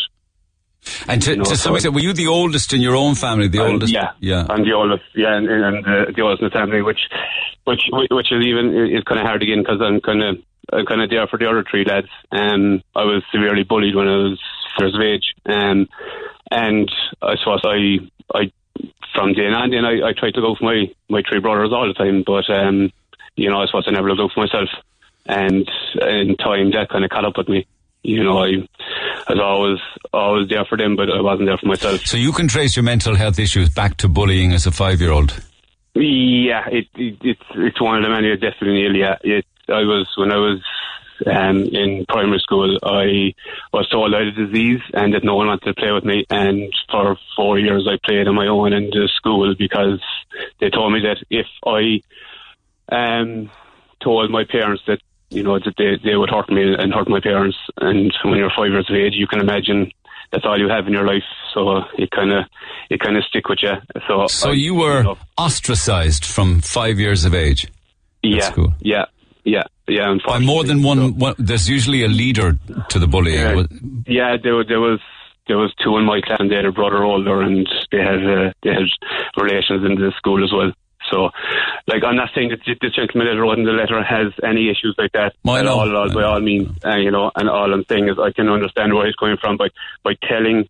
You know, you you you do feel vulnerable. You know, I suppose you're. and you couldn't tell anybody because of the threats that were held over your head. yeah, exactly. You know, and it it it, it was just hard. It was just it, it was very very hard to be honest. Um, looking back Anybody, now. did anybody notice? Uh, no, I kept. I, I actually asked my mother. I think it was recently enough um, about it, and um, she said no. I was never sick. I'd never say I want to stay home from school. I'd never do anything. But um, I found out recently, kind of through my all my therapy and everything like that. I think that if I if I, I was afraid to stay at home in case I said something to them, you know, or, or the reason why I was I know, I know. And no teacher but- picked up on it in playground time or anything like that. Um, not really, no, no. But they weren't strong enough anyway. They kind of washed over it, you know. But you know, it, it's just tough. But that that that poor man, like he's, he, but like myself, there he's thinking about oh, what other people are thinking and, and and afraid of what other people think of him. Like I was doing for so long and still do a bit, but he should think about himself if he could, you know, and, and how he's feeling and, and deal with, with with that you know, because it's it, it's it's impossible to think of, of what other people are thinking or feeling like. You know, so telling his wife, I know you were saying he might do that, but I think his wife is the closest person to him, and if if that didn't go well, then it'd be even harder for him again. I'm not saying it, it wouldn't go well. there's there's a risk You there. know- yes, yes. Yeah, I, I know it's, I know it's, it's small, Neil, but it's it's just in your head. Then you have the the idea that maybe your wife thinks you're weak now, like you know, you know. So eh, that that's that, that's the way I was thinking, you know. So that that's all. But I, I just feel, feel so sorry for him. I, I really do. And how know, did you get to a better place? I mean, the, you know, the, Um, the incident you referred to from five to nine years of age. Yeah, I, uh, I've been, to be honest, I've been in therapy. I'm 38 now. I've been doing, trying to better myself since I'm about 22. Um, I, I, I just kept at it and kept at it, and for myself, for some reason, I've, I've always been able to talk. I've been lucky, but recently I, I started doing a course there in UCC, and now I hope to finish it and do a HDIP in relationship mentoring, just just to help people along think- the way. Because Yeah, I, I think there's fierce commitment on behalf of individuals like your good self to try and get fixed, you know? But other people who don't experience what you went through and have the normal challenges of life, of which there are many, you've all that, plus trying to fix yourself for all of those years. I mean, that's incredibly brave, you know? Oh, it is brave, but it's just something that that that you have to do if if you want to to enjoy your life and live your life. I mean, I've, I've two gorgeous kids at home, like, and you know, I to think that. I to think that stick be fatherless, you know, w- w- would kill me. Like you know, even at last call there, I've, you know, it's it's it's it's, it's just a rotten thing, and, and it's the mind. The mind plays tricks on you. It, it's nothing. It's nothing anyone else can do, nothing else can say. You know, you just have to sit down and uh, and be with yourself for a small bit. You know, and, and, thinking that you're not broken. I always thought I was broken and that I was different to everybody else, but I'm not that different. It's just I'm willing to talk. Other people aren't. You know, there's so many people out there that, that feel the same as everybody else, but they don't talk about things. They don't say anything. So then the person that does talk thinks that there's something wrong with them. You know, and there, there, there's nothing wrong. It's just it's just communication. That's all. Is the stigma know? being broken though? You know, slowly but surely. very, very slowly. But but uh, like just like like your car there, Graham. Like the men definitely. I think I don't want to be sexist here, like, but the men I, I think find it a bit harder to break it because you know it's seen as uh, you're not being macho, you're not being you know a man if if you don't talk about it, if you don't if you if if you don't touch yeah, it, he says that in, in his letter. Actually, says uh, among other things, I'm a hero to my kids, a man's man to my wife, a joker to my friends, and a leader amongst my teammates, and a coach to the kids that I train. Um, Yeah. So this is I- the I- image that he wants to portray to people, but he believes it's not the real him, which is a weak, pitiful crybaby. That's exactly it. That, that was me. I, I'm the joker in the whole in, in the group of my friends. I'm I'm the fellow that that that, that I was joking. I'm I'm the fellow that, that, you know trying to be a macho man and all that, right? But it, it it's not the true me. Like it's not probably not the true that gentleman either. You know, he has this facade he's had to put on, and now all of a sudden, um, you know, something's after changing, and he realizes, hang on, this is not the true me, and uh, I, I've been living you know uh, what I- what what I think other people want of me, and that that And that I'm will catch up tired. with you in time. Yeah, I'm and I'm tired. tired. Yeah. The mental, I, Neil, I can so understand the mental drain he has. A couple of times I go home and you just want to go to bed because not because you're physically drained, but you're mentally drained. Your head is swimming. You're just tired. You just want to go to sleep and wake up for it, and all be okay. You just all you want to do is is is just switch off thinking that's the, the thing. But unfortunately, the mind doesn't switch off just like that for you when you want it to. I hope he, I hope he's listening to, and also um, does come back to me. You know, because uh, Well, I would- and, well, I mean, he, uh, like every other phone call, he, phone or yeah, when I rang in, he can give my number as well and talk. I don't know if I'd be any help to him, but he, definitely he's more than welcome to, you know, because I think there's a big thing is that, like, counselling I've gone to, you can go into a counsellor or anything, and they, they don't work for you because I know two of them that have asked me questions, and I actually said to them, if you had any idea of what I was going through, you wouldn't ask me that question, and I left. So, you know, if you have someone that has some sort of understanding, it, Yes. it, it means a lot. I know, like, you I know, know, I know, you I know. So, well, from experience, absolutely. I was Yeah, just saying that to yeah, Yvonne. you know, actually, she says, "No, are, I'm, no. I'm no expert." I actually said to her, "Actually, I think you are." You know, yeah, you are. I, I think it's a massive thing if you've been involved in it so much way. Like you know, it's going to study it, it's going to all that, but until you've been right in the middle of it, it's very hard to, to ask the, the questions that, that, that the other person might want to answer. I know, I know, You know? I know, I know. Listen, Michael, thank you so much for coming on. I do appreciate No. it, and best of luck to you and the family. All right. Perfect. Thank you very much, Neil. Cheers, Thank lovely you. guy. Thank, Thank you you. so much. Um, just a couple of things for you. Alan was in touch and he said, you know, we hold a meeting in Penny Dinners every Tuesday and Friday at seven o'clock. And that man is more than welcome to attend. We share exactly what that man is on about.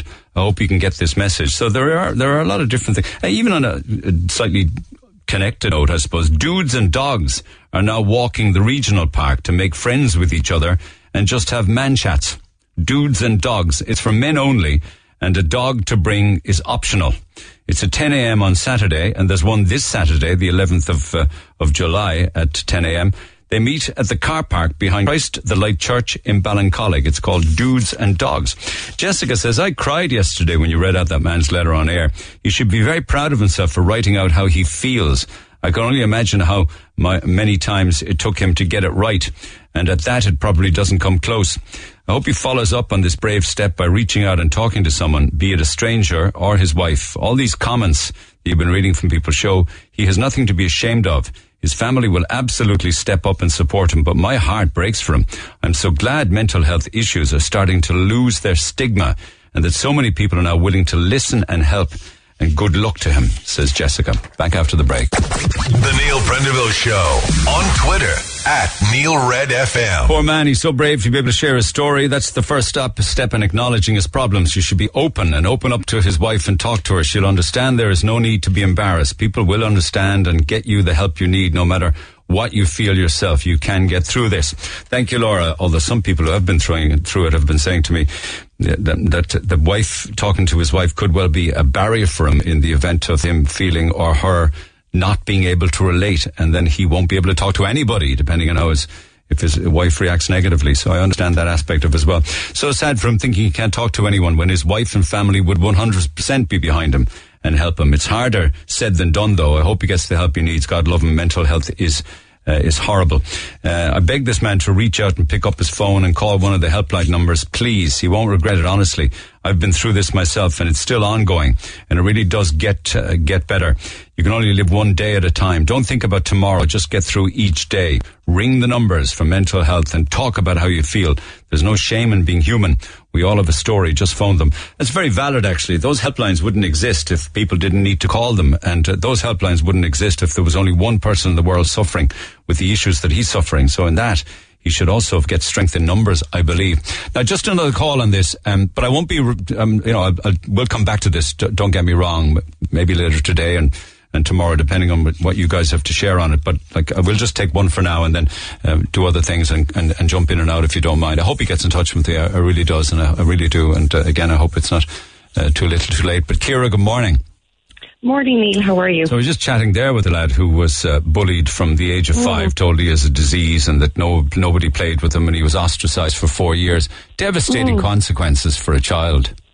Oh, I, I can relate to that very much. I was bullied from when I was in fourth class, um, because I can still remember the day I wore the wrong pair of shoes on a non-uniform day, and since I wore those shoes, my life became a living hell in a small town.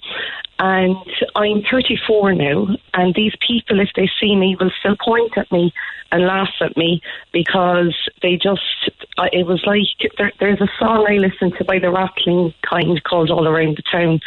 And that song I can relate to because that reflects my life very much so. And what I'd like to say to people is bullying damages people long term. It has a profound effect on me mentally, emotionally, physically. I ended up in two relationships where I was um, exposed to domestic violence because I thought that's what I deserved because of what these people did to me. Now, I've had intense counselling, and anyone that's been for, for counselling knows they go through everything. And obviously, my counsellor went through my family of origin and things like that. And it turned out that a lot of my, I suppose, issues go back to the bullying that I went through. Now, the school did nothing, the board management did nothing, and I was expected to put up with it. And the attitude from the board of management was sticks and stones may break your bones, but names will never hurt you. Now, I think that's a disgrace. And about two, three years ago, I went into that school to get access to my file because I went on to be a primary school teacher because I felt I could give a lot to to that career, and I still do primary school teaching, and I love it. And I have the experience to know and when to recognise bullying. Yeah, you see the signs. Good for you. Oh, you do, you do. And you know, I like you look at, you hear of children being bullied and things like that, and parents will say, "What can I do? What can I do?" What I'll say to parents is, you are your child's voice, and you need to basically be that child's voice. When a child is young, you don't understand what's happening. I was taunted for my hair. I was taunted for my uh, coat I wore to school. I had no friends. No one would play with me. I wasn't invited to birthday parties. I basically became this person that was non-existent. And I remember tights I wore to school at my school uniform. There was something wrong with them. My clothes came from a thrift shop. I was beaten up a few times, and it spread like a virus, worse than the coronavirus, is what I say now when I think about it. But I'm in a good place now because I've had very intense counselling, and you know, like that but email. Do you, that do you tolerate it now in your thirties when when they still taunt you? Do you? Um, well, the, way I handle it is like there was a time where I could not go back to my hometown because I was so afraid. Um, I used to get um, like a, a feeling of anxiety would come over me, and I would kind of think, I can't face that, I can't face that, I can't face that, and I lived away for a very long time. But I, I had my counselling abroad, and the counselling I had really helped me. And you know, it it doesn't go away; it leaves its mark on you as an individual. But what I will say is it's very manageable, uh, if if you know what I mean. Yeah. Like I still have to do work on myself regularly, and like when I was going through the counselling and all this started coming up again, I was back on that playground. I was back in that school where I was being bullied, and everywhere I went, and I left school then, and I went on to secondary school, university, and everything. And even when I was in university and I'd come home on the weekends, these people would see me and they'd be laughing at me and calling me all types of names. And it eventually just got to the point where I thought, you know something, I don't really have to put up with this anymore. And I left and I went traveling and did all those fantastic things. And it was a kind of a journey I took where I kind of rediscovered who I was.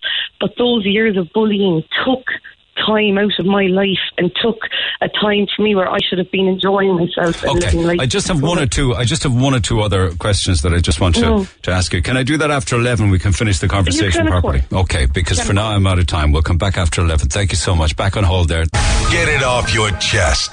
Call Neil Prendeville now. 1850 104 106. Red FM. Okay, just one or two questions for Kira, just in conversation, really, because I had to cut short there at eleven o'clock. So, Kira, thanks for holding. You you, you, No s- problem. you said uh, you said that you went back years later to get your file in school. Were you successful? Mhm. No, the school told me that the file had been conveniently burnt in a fire. Um, and But there was I a looked in- file where things catalogued in, in your childhood. Um, no, I don't believe they were because eh, my parents would have come to the school about it, and the principal of the school um, arranged a meeting for my parents at 10:30 p.m. on a Friday night to discuss the situation. And there was no meetings within school hours, and it got to the point that my parents uh, there was only a month to go in sixth class, and my parents pulled me out of the school, and I didn't have the things that other people in sixth class would have. And when my father went down to the school, he went, went down to collect my books that were in the school, and the teacher more or less told him, go in and get them yourself. And he had to go into a class of young children to get my belongings. I don't believe the school handled it correctly. There was no bullying policy in the school at the time this happened to me. And uh, for me, I think a lot of this comes down to the managing of it within the school environment itself. Was was a board of secondary school better? Well, I would I would have gone to another secondary school locally, and it's it kind of transferred into Ah, that school then, yeah. and they it, there was boys involved that time, and they were threatening to beat me up. They would take my homework off me.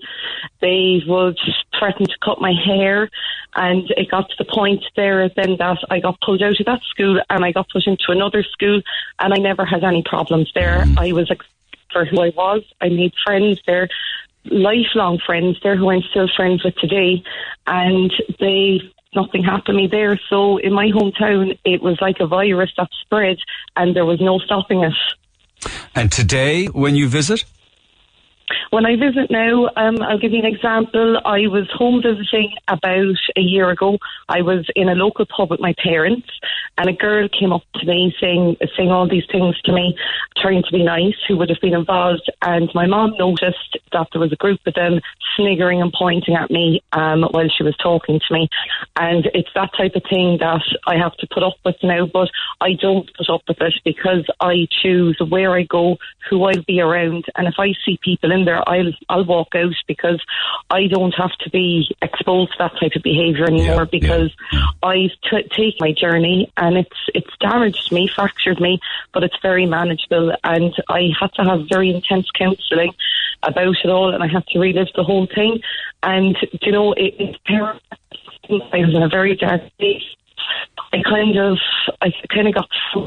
yeah, just move around a little bit there, Kira. It's just losing you a bit. Oh yeah, sorry. Yeah. Okay. Sorry, I, I'm in a very good place now. The counselling definitely helped, but I suppose for me, I I do think bullying needs to become a criminal offence. It is damaging so many young children. Children are taking their lives, and it has lifelong effects on. them. Okay, and can I just ask you, it does, of course, clearly, and we've been hearing these kind of stories anytime we Mm. bring up the topic. But just on that point, as a final point with regards to bullying now, is it handled better and differently now within, within school scenarios, for instance? Me personally, I think it depends on the type of teacher you have and the politics within the school. If you have grounded people in the school that are dealing with this and won't tolerate it, then they they will manage it and they will resolve the issue. But then you have some schools and they they don't want to know about it. It's So that still exists. They turn a blind Oh, eye. I- There, there is a Yeah. policy that the that the bully is spoken to. You know, um, that, that, that often, often strikes me as if the bully is almost made out to be a victim. You know. Well, exactly. It's like when, when I was going through it, I was told one of the girls didn't have a mommy and daddy like me, so that's why she was behaving that way. And it was that I was lucky that I came from a, a proper home Yes. with a mommy and daddy there that Yes. loved me, and she didn't. And that that was what I was dealing with, and it was kind of like it, it became such a, an issue in the school they wouldn't deal with it because I know from teaching myself all these things need to be documented. There needs to be incident forms, notes from meetings, and I couldn't get access to that in the school. And my counsellor advised me to go back and face the school. And when I went in and I stood there and I spoke to the principal who was there at the time, but I got no satisfaction. And she basically told me I was spouting off a mantra about wanting this But file. maybe so. But at least you did it. At least you did I, it. Yeah, I did it, and you know, it was the best thing I did. It put closure on everything for me, and I've moved on with my life now. But what I'll say to anyone whose child has experienced it, be that child's voice because you're the only one that can be when you're in that situation. Okay, okay. Listen, thank you so much for uh, coming on air and holding over the news. Appreciate it. Look after yourself. Thanks, Kira. Cheers. Thank you. Bye. Doing good work now as a teacher yourself and picking up on the signs and uh, making all the difference. Lines are open at 1850 104 106. You can text 0868 104 106. Depression and anxiety is an awful thing. People, your families, and your workmates see you functioning. And that's all most people see. Most people don't see the darkness or understand it. You can't blame anyone because you can't explain to someone that doesn't understand this. You can't understand unless you've been through it or you're going through it.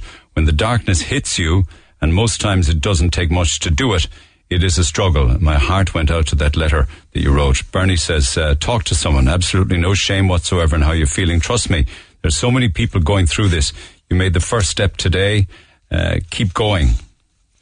I suffered myself from depression at a high level. I know how he feels. You feel like you're the only person that this is happening to. You feel you're a disappointment in life. But there is good there. I suffered first from postnatal depression.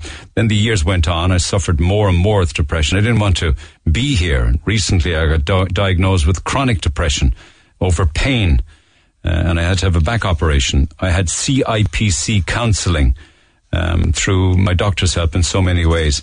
And he is helping me to get through this. There are literally reams and reams of text. The first words Ronan says are the hardest, but the most relieving when said. Open up. You'll be surprised at the help you will receive. Don't bottle it up. It doesn't work that way. Um, Jackie said, I would say that a lot of people are feeling pressure with the restrictions being lifted. There will be new fears and concerns. I hope he does talk to somebody. Yes, I think that maybe COVID exacerbated issues for people who are struggling. Uh, it certainly hasn't helped. Back after the break. Text the Neil Prendeville Show now. 086 8104 106. Red FM. Okay, I will revisit this again, perhaps uh, not this morning, but certainly tomorrow and Monday, and I will go through many of the, the texts and emails that I've received on this topic. So it's far from over, but there's a lot of other things that I want to deal with. Don't feel that I'm closing the book on this. I am not. So I will come back to it. I promise you that. A lot of other things we've been discussing. Just before I move from it for a while, okay? Here's it completely other perspective with regards to, um, you know, somebody who, who just can no longer, you know, um, cope and, and takes their own life. Uh, this is a texter who says, as the child of a father who killed himself over 20 years ago, I have probably unpopular views on suicide. Uh, it is not brave. It is the most selfish act anyone can do. They had these children and have failed them hugely by killing themselves. How dare they? They have taken their pain and transferred it to their family, multiplied by 10. My dad has given me and my siblings years of misery, questions and questions going around in our heads and no answers, feeling every emotion under the sun every day, a constant sense of torture and turmoil given to us by the person who should have loved us the most. I say thanks for that. So forgive me if I have little sympathy for these people. I have years of living with this under my belt and it doesn't get any better. So if you're having these thoughts, do me a favor. Don't take the easy way out. Think of your kids uh, who you brought into this world. Get help. There's never been more of it. That's an interesting perspective of somebody living with the consequences of a dad who uh, took his own life. Thank you for that text to 086 8104 106. Food for thought, guys. So I'll come back to many of the texts and emails and calls on that in the hours and days ahead. A lot on uh, extra charges for COVID testing, incidentally. My son was sent home from his work today by the COVID 19 officer. He was showing symptoms of a cold. He was told to ring his GP, which he did. Immediately, they looked for a down payment of 40 euro from his card. Man. I later checked the HSE website to find out that the GP consultation and COVID test is free to the patient. The GP paid by the government and the COVID test paid by the government as well. But still, there was 40 euro taken from his card. It's now half past four. My son has rung the surgery twice to be told the GP is too busy to speak to him. So not even consultation yet. Now you paid for it, like, but never got it. I really think this is very shoddy behaviour by this practice. Please read out this email. As I would like to know, have GP practices asked other pay people for payments for the GP phone consultation? Uh, and COVID test that's already been paid for by the government, says JC. Um, my husband's experience in the Mater Private. He was attending a cardiac consultant there since COVID started. We knew that today's visit we'd have to pay for as private hospitals are private again. We received a letter prior to his appointment stating the charges he would incur for two visits. Uh, one was to collect a monitor, um, and two days later, 120 euro to meet the consultant. This is when we heard of an additional charge for 75 euro as a day patient. Um, and then uh, hospitals trying to charge me as a private patient. Last week in the A and D and the CUH, I was kept overnight on registering the department. I was asked if I was coming in as a public or private patient. I stated public. The staff were so busy, but just unbelievably positive, kind and caring across the board. The staff were a credit to the hospital. Less than a week on, I'm still recovering at home and I receive a letter in the post containing a Laya claim form, pre-filled out with all my health insurance details, highlighting the section looking for my signature, um, if it was to be signed, and I, that I signed it during a, I should have signed it during a CUH visit. There was no cover letter to identify the sender or the reason for the form, no details, etc., just to return it to the patient's account department at the CUH. Um, I feel it is deceptive of the hospital to try and charge people's private health insurance in this manner while I certainly won't be signing the form, it's done in such a way that those most vulnerable may feel pressured into signing it and returning it. Can't come on air, but I'd like your listeners to be aware of this. It's not the first time it's happened to me.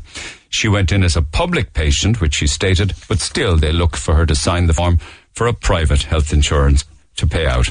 There's lots on extended, extended paternity leave, which I want to come back to tomorrow, but this kind of interested me because Kev said, I just had to contact you as I recently, you know, you're talking about maternity or childbirth. I re- recently saw photos on social media of a newborn baby. I'd say the umbilical cord had only just been cut at this stage. That in itself is wrong to post those kinds of photographs, in my opinion. Why can't parents just enjoy the magical moment of their child being born without having to rush to their phones and get it up on social media while Mammy hasn't even got her first stitch yet. It's not like they are front row at a Bon Jovi concert. Now, can anyone tell me what the buzz is with the dads who now whip off their tops to let Junior lie on their chest in the delivery room? Have people completely lost themselves in all sorts of daft parenting books or Google guides how to be a parent? Mother Nature is very simple. The baby is born, Baby and mother bond for the first time in nine months of pregnancy, skin to skin contact, and maybe then it's okay for daddy dearest to have a hold. Wake up, people. It's moms who are pregnant, not the both of you. Don't get me started on the we are pregnant bit. Do people say that? We are pregnant. Do couples use that term? They do. Let mom have her special moment with the baby, says Kev. Well, it, it's news to me if there is a new trend now of dads whipping off their tops um, to let Junior lie on their chest in the delivery room. I guess it goes to show that it is. We are pregnant. Anybody got thoughts on that? Is that actually happening? I'll come back to that. And then, okay, I'll, I'll, we'll, we'll come back to text and emails in a few minutes' time. Let's get back to our phone lines for now. Tony. Hello. Well, at least somebody got a refund from a cancelled holiday. What's the backstory? Um, okay, I can't. I can't understand you. Can you move around a little bit? Yeah, I'm on the, I'm on the landline anyway, Neil. So, one second now. I'm not on the mobile. Okay, go ahead. We'll see if we make the most of it. Go on. Can you hear me now? Yeah, fair enough. Fair enough. Go on. Um, we uh, we booked the Dominican Republic for the 28th of April for 15 nights. Uh, it was uh, all inclusive, uh, and we booked it with TUI. Um, I paid half of it by credit card, by debit card, and I paid half of it by cash. Can you still hear me? I can buy half and half, yeah. Okay. So anyway, um, basically they notified us that the holiday was cancelled. That in there. You were going to the Dominican Republic at some stage, weren't you? Yeah, we were going on the 28th of April. Okay, yeah. right? So anyway, um, it, it came out that basically, the, you know, the COVID virus was up, the flight was cancelled, the holiday was cancelled, and according to the, uh, the Department of, of Foreign Affairs, according to their rules under the IATA, that we were entitled to a full refund, that we didn't have to accept vouchers, and they were recommending at the time that we didn't accept vouchers even though Shane Ross had made a statement that basically he was trying to enforce a situation where the the, um, the vouchers would have to be accepted. That's right, I remember that, yeah, yeah. And this, we were talking 3,184 euro from TUI, Yeah, wasn't so it? what happened was my wife is a very persistent lady, right? I call her the Minister for Finance in the house. so uh, basically, it was 11 weeks, phone call after phone call.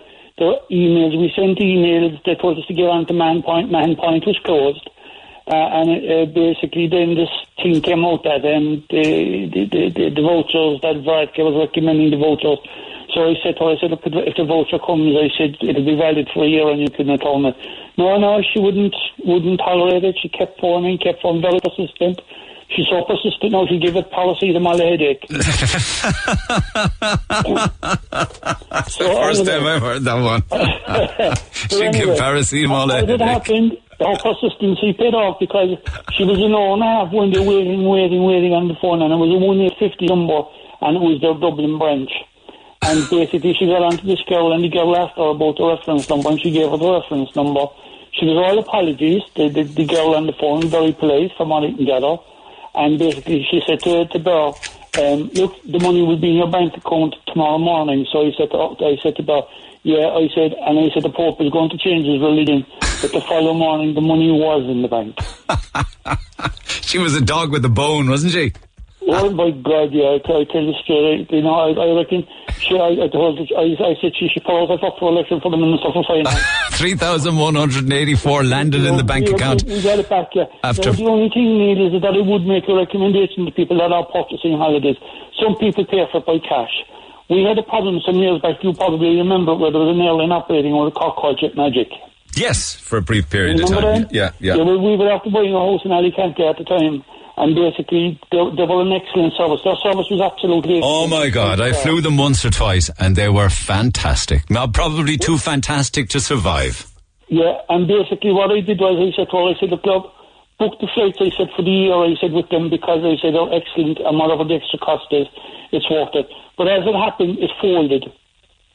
The company folded, and I, had, I know it was the 2,200 I paid up at the time, because at that time there was no economy flights. But I got every penny of it back through my Visa card through the Merchant Bank. So anyone that's booking a holiday with a travel agency, I would recommend that they use their credit card because if the company falls, then virus wouldn't be covered on it. But if the company falls, they'll get their money back from the Merchant Bank. That's a fact. You'll never get cash back on a cash transaction because you'd be way down the pecking order of debtors, creditors, I should say. And and good words of advice. Thank you, Tony. Well done to Burr. But what happened to your daughter then? she's going to Florida, or was supposed to, isn't she? She's going to Florida, and again, I won't mention the company because I know you don't like names being made because of legal situations. Yeah. She booked with a prominent company here in Cork. Um, I would say a reputable company, but they told her she would get the money back if the holiday was cancelled, if the holiday was cancelled. But apparently, uh, they're staying in Orlando, but the company can't refund their cash, which she's entitled to, under the DFA rules and the IATA rules, because Virgin Atlantic will not return the flight fees. So what will she So get back out of it? She has to settle for a voucher. Now, my, now the voucher is valid for a year, I can gather. But if the company, if if the if the company falls, well, you know, like the IATA and the DFA are really doing nothing about the people that are being caught at the moment. How did she pay the six grand? She paid the six and a half grand, yeah. In cash? Uh, I think so, yeah. Oh, well, you know. uh. Yeah, but was, yeah, but it was a package holiday. But she'll get a voucher to the value. She'll get a voucher to the value, yeah. Yeah. But uh, and that would be redeemable after a year if she didn't want to Because you wouldn't want to be going to Florida anytime soon. No, sir. No, no. And then I've got another friend who booked Turkey with another travel agent, all inclusive as, as well. And uh, basically, she got onto them and they were on about a voucher, a voucher. And she said no, she paid cash. She wanted cash back. He said, yeah, well, he said you could be waiting. He said, and you could be waiting a year. But again, Neil, I suppose this is a different context of the situation. If these travel agencies are bonded by the IATA and there's the Department of Foreign, of, of uh, Foreign Affairs are involved in this as well, Yeah. and people aren't getting their money back, well, there should be a big question mark put on the IATA and what the travel agencies are paying them for the bonding. Gotcha, gotcha. Okay. Of course, the clever thing to do finally is to get Burr, your wife, to do all of the holiday bookings for family and friends. That would make. Well, well, well, I, I, Neil, she's listening now, say it on the radio, and I'm going mad who said that now because my, my phone could be buzzing in for weeks. you know what I mean? But, She's the one for me. If I wanted to go on holidays, I'd get her to look after everything. but, but uh, um, no, definitely, she was quite persistent about it. And the girl that she got onto was very polite. But they gave us, they told us to phone Falcon in, or, um, Tui in, in Mahon Point. Couldn't get onto them. They gave us the phone number of another guy called David who was looking after Cork. Couldn't get onto him. I know. Every time we emailed Mahon Point, we were getting emails back from London, and what they were doing is they were quoting reference numbers that were with A- ATOL. I know, I know. It's, it's not made easy. It's not made easy, so, but like basically, my my like I, I would certainly be querying long term with any politician that would come to my door about uh, travel agencies uh, tied in with the IATA and the rules and restrictions that are there and, they're- and, and they're not being enforced. Okay, delighted, delighted that you got your money back. Thanks for taking the call. I'll let you go. Going to keep moving. Thank you, Tony. Now, yesterday I ran out of time with regards to uh, shout outs, and God knows I have a lot of them. Thanks to Clancy's for some wonderful gifts there in the recent week or 10 days or so. And also thanks to Oak Fire Pizza, who've sent us lots of vouchers for large pizzas to give away to listeners over the coming days and weeks. The hottest wood fire pizza place in Cork is also going al fresco because they're also part of the Princes Street Eat on the Street initiative in the city, as they say, in the city centre sunshine. I love it. Anyway, they're in Princes Street, Bridge Street, Bandon and Rossa Street in Clonakilty. You can order. Open 3 to 10 every day for takeaway and delivery. www.oakfirepizza.ie. So, my name is Terry and I'm originally from Hazel Road in Togher, Terry Murphy. Been living on the Gold Coast in Australia for nearly 20 years. My mam Eileen Murphy is 80 on Sunday. She's been out here a few times, God bless her. This time, I was going to come back and surprise her for her 80th, but the damn COVID-19 crack happened and it all turned to crap. I would love to be at home, but it's not uh, at this time. A virtual birthday on WhatsApp will be the job though. It would be awesome if you could give her a birthday shout out on air. It would really put a smile on her face in these hard times. I heard you have the voice of a tenor. I don't about the voice of a tenor, but I wouldn't turn say no to a tenor. And that's from Terry and Polly and all the grandkids on the Gold Coast. Uh, cheers, Neil. I hope you and yours are doing well during these times. Yeah, and you guys too. Melbourne's gone back into lockdown for the next six weeks. Melbourne's back in lockdown. Um, It'd be great if you gave a shout out to my mum and dad who'll be 50 years married on July 4th. Now, forgive me now, I know that some of these dates are uh, past, but I just had so much stuff. They were married in Blackpool Church and celebrated their union in the Metropole Hotel 50 years ago. They also celebrate my grandfather's uh, retirement on the same day. My mom Joan loves your show and is a very proud Cork woman from Blackpool, a true Northside gem. May my mom and dad celebrate many more years together with love from their children, Miriam, Sarah, John, son-in-law Ray, grandsons uh, Finn and Milo. Great names. Thanks a million. Um, happy to oblige with that, Sarah. Lovely story of 50 years of wedded bliss. Started all out in Blackpool. Maybe if you've a voucher for my mom who turned 50 last week, we had a venue booked for a birthday party for her, which of course was cancelled due to the current health crisis. So a treat for her and her grandsons. She's so good to us and a massive fan of the show. Uh, you don't tell me her name. Uh, I'd love to nominate my brother. He worked right through the lockdown while farming with our dad every day. He was put on a COVID payment in work, so his mortgage has now been pulled and he's left in limbo. If anything as a gift would cheer him up, says Claire. P.S. Thanks for keeping me sane while working at home during lockdown. A shout out, please, to my wonderful daughter Donna. I've been cocooning since March due to underlying conditions. I'd be lost without her. She does the shopping, pays the bills, collects my pension, and everything I need. All this is done while she's working from home and mother to my gorgeous grandson, Adam. I'd love if you include her for one of your giveaways, just to say thank you. Um, and that's a lovely one from Frida Keneally. Thanks to Red for keeping me sane. One or two more. I'd love, uh, I would love to get out and feel normal again. My husband Brian's birthday is next week, and we'd love to take him somewhere to celebrate the special occasion. Well, at the moment, it's it's pizzas, guys. So I hope you feel normal if, if perhaps you're lucky enough to get a pizza. And I don't know who'll get what because there's just so many. That's down to Mark. But I'm happy with the shout outs for now. Uh, morning, love the show. The kids really love a nice treat at the moment. They've been so good during the whole lockdown. My daughter missed out her communion and birthday, and my son is nearly two and is in a cast. He's a bit fed up this week, says, uh, thanks a million. That Dylan and Lily Rose Finn. So there are many like that, which I'll come back to throughout the course uh, of the morning, and then we'll do some more shout outs and also some Instagrams just this side of midday. Where do, where do I start with this, actually? Um, the other day, uh, Seamus sent me an attachment of Nana Nora, right? Um, who was online. It's kind of self-explanatory. I'll ju- just play this in a second, but it was a video of her, and she was um, giving us all instructions. She's nearly 85. I think she's 85 in a few weeks' time and lives on Blarney Street um, most of her life, but she emigrated to Fairhill for a brief period. But she's true and true Cork woman. But she was giving us instructions as to how to prepare the very best Irish stew.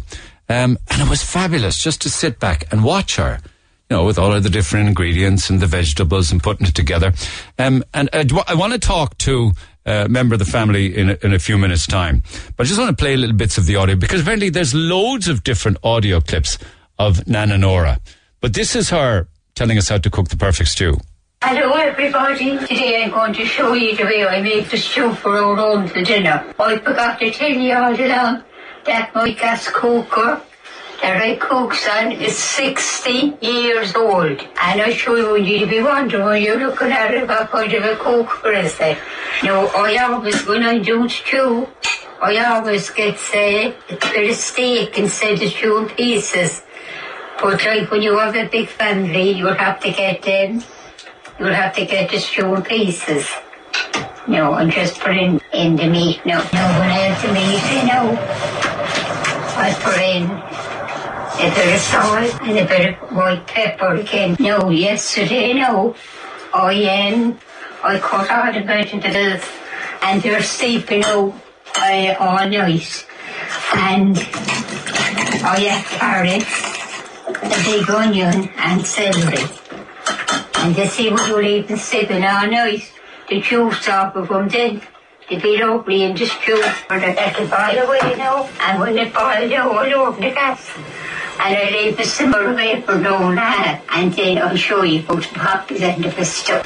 When you, when you boil up then, when you cover it, make sure that you always don't cover the whole up because if you cover the whole out of the pot, it'll all boil out over it. But if you just keep the cover like that, look, and it won't boil out at all. No, the next thing I must do now, I must put in the Bisto. I'll show you now the best Bisto and how the way to put out the potatoes. Now what you do now is you get two big spoons of Bisto. Now if you haven't one of them cloves, you can mix it in a bowl or a big mug or something. Now next now I put it on the cold tap and I keep stirring the Bisto around. I keep stirring this now until all the lumps has gone over it. Now I'll put it back in now. The Bisto now into the stew now. Give her a good stir around now. I know I'm going to put in the potatoes now in on top of the, no, so they'll be lovely now when they'll be done.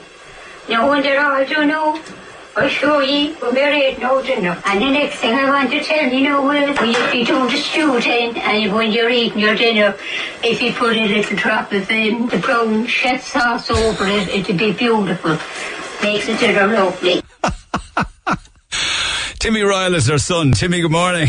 Good morning, Neil. How are you? That's incredible. It really. I She's just the sat there man. watching. Isn't she unreal? Like the cooker's nearly as old as herself, but the secret weapon is the brown sauce at the end. Is it? That's it, right? 20 sauce over it. No, I'm 20 stoneware over it. Oh my God! It's just it's so lovely just to listen to her voice and just now. Of course, we're hearing the audio of this. This is a video, of course, of one of many that were done during lockdown. Is that right? How it started off was she, my son, to be putting things on Facebook, and she'd asked the one night to put on something for the two grandkids and my youngest daughter while we were all in lockdown, just for a laugh. And when he put it up, it kicked off. So I think at the moment now, for the thing, she have a, she have a quarter of a million views.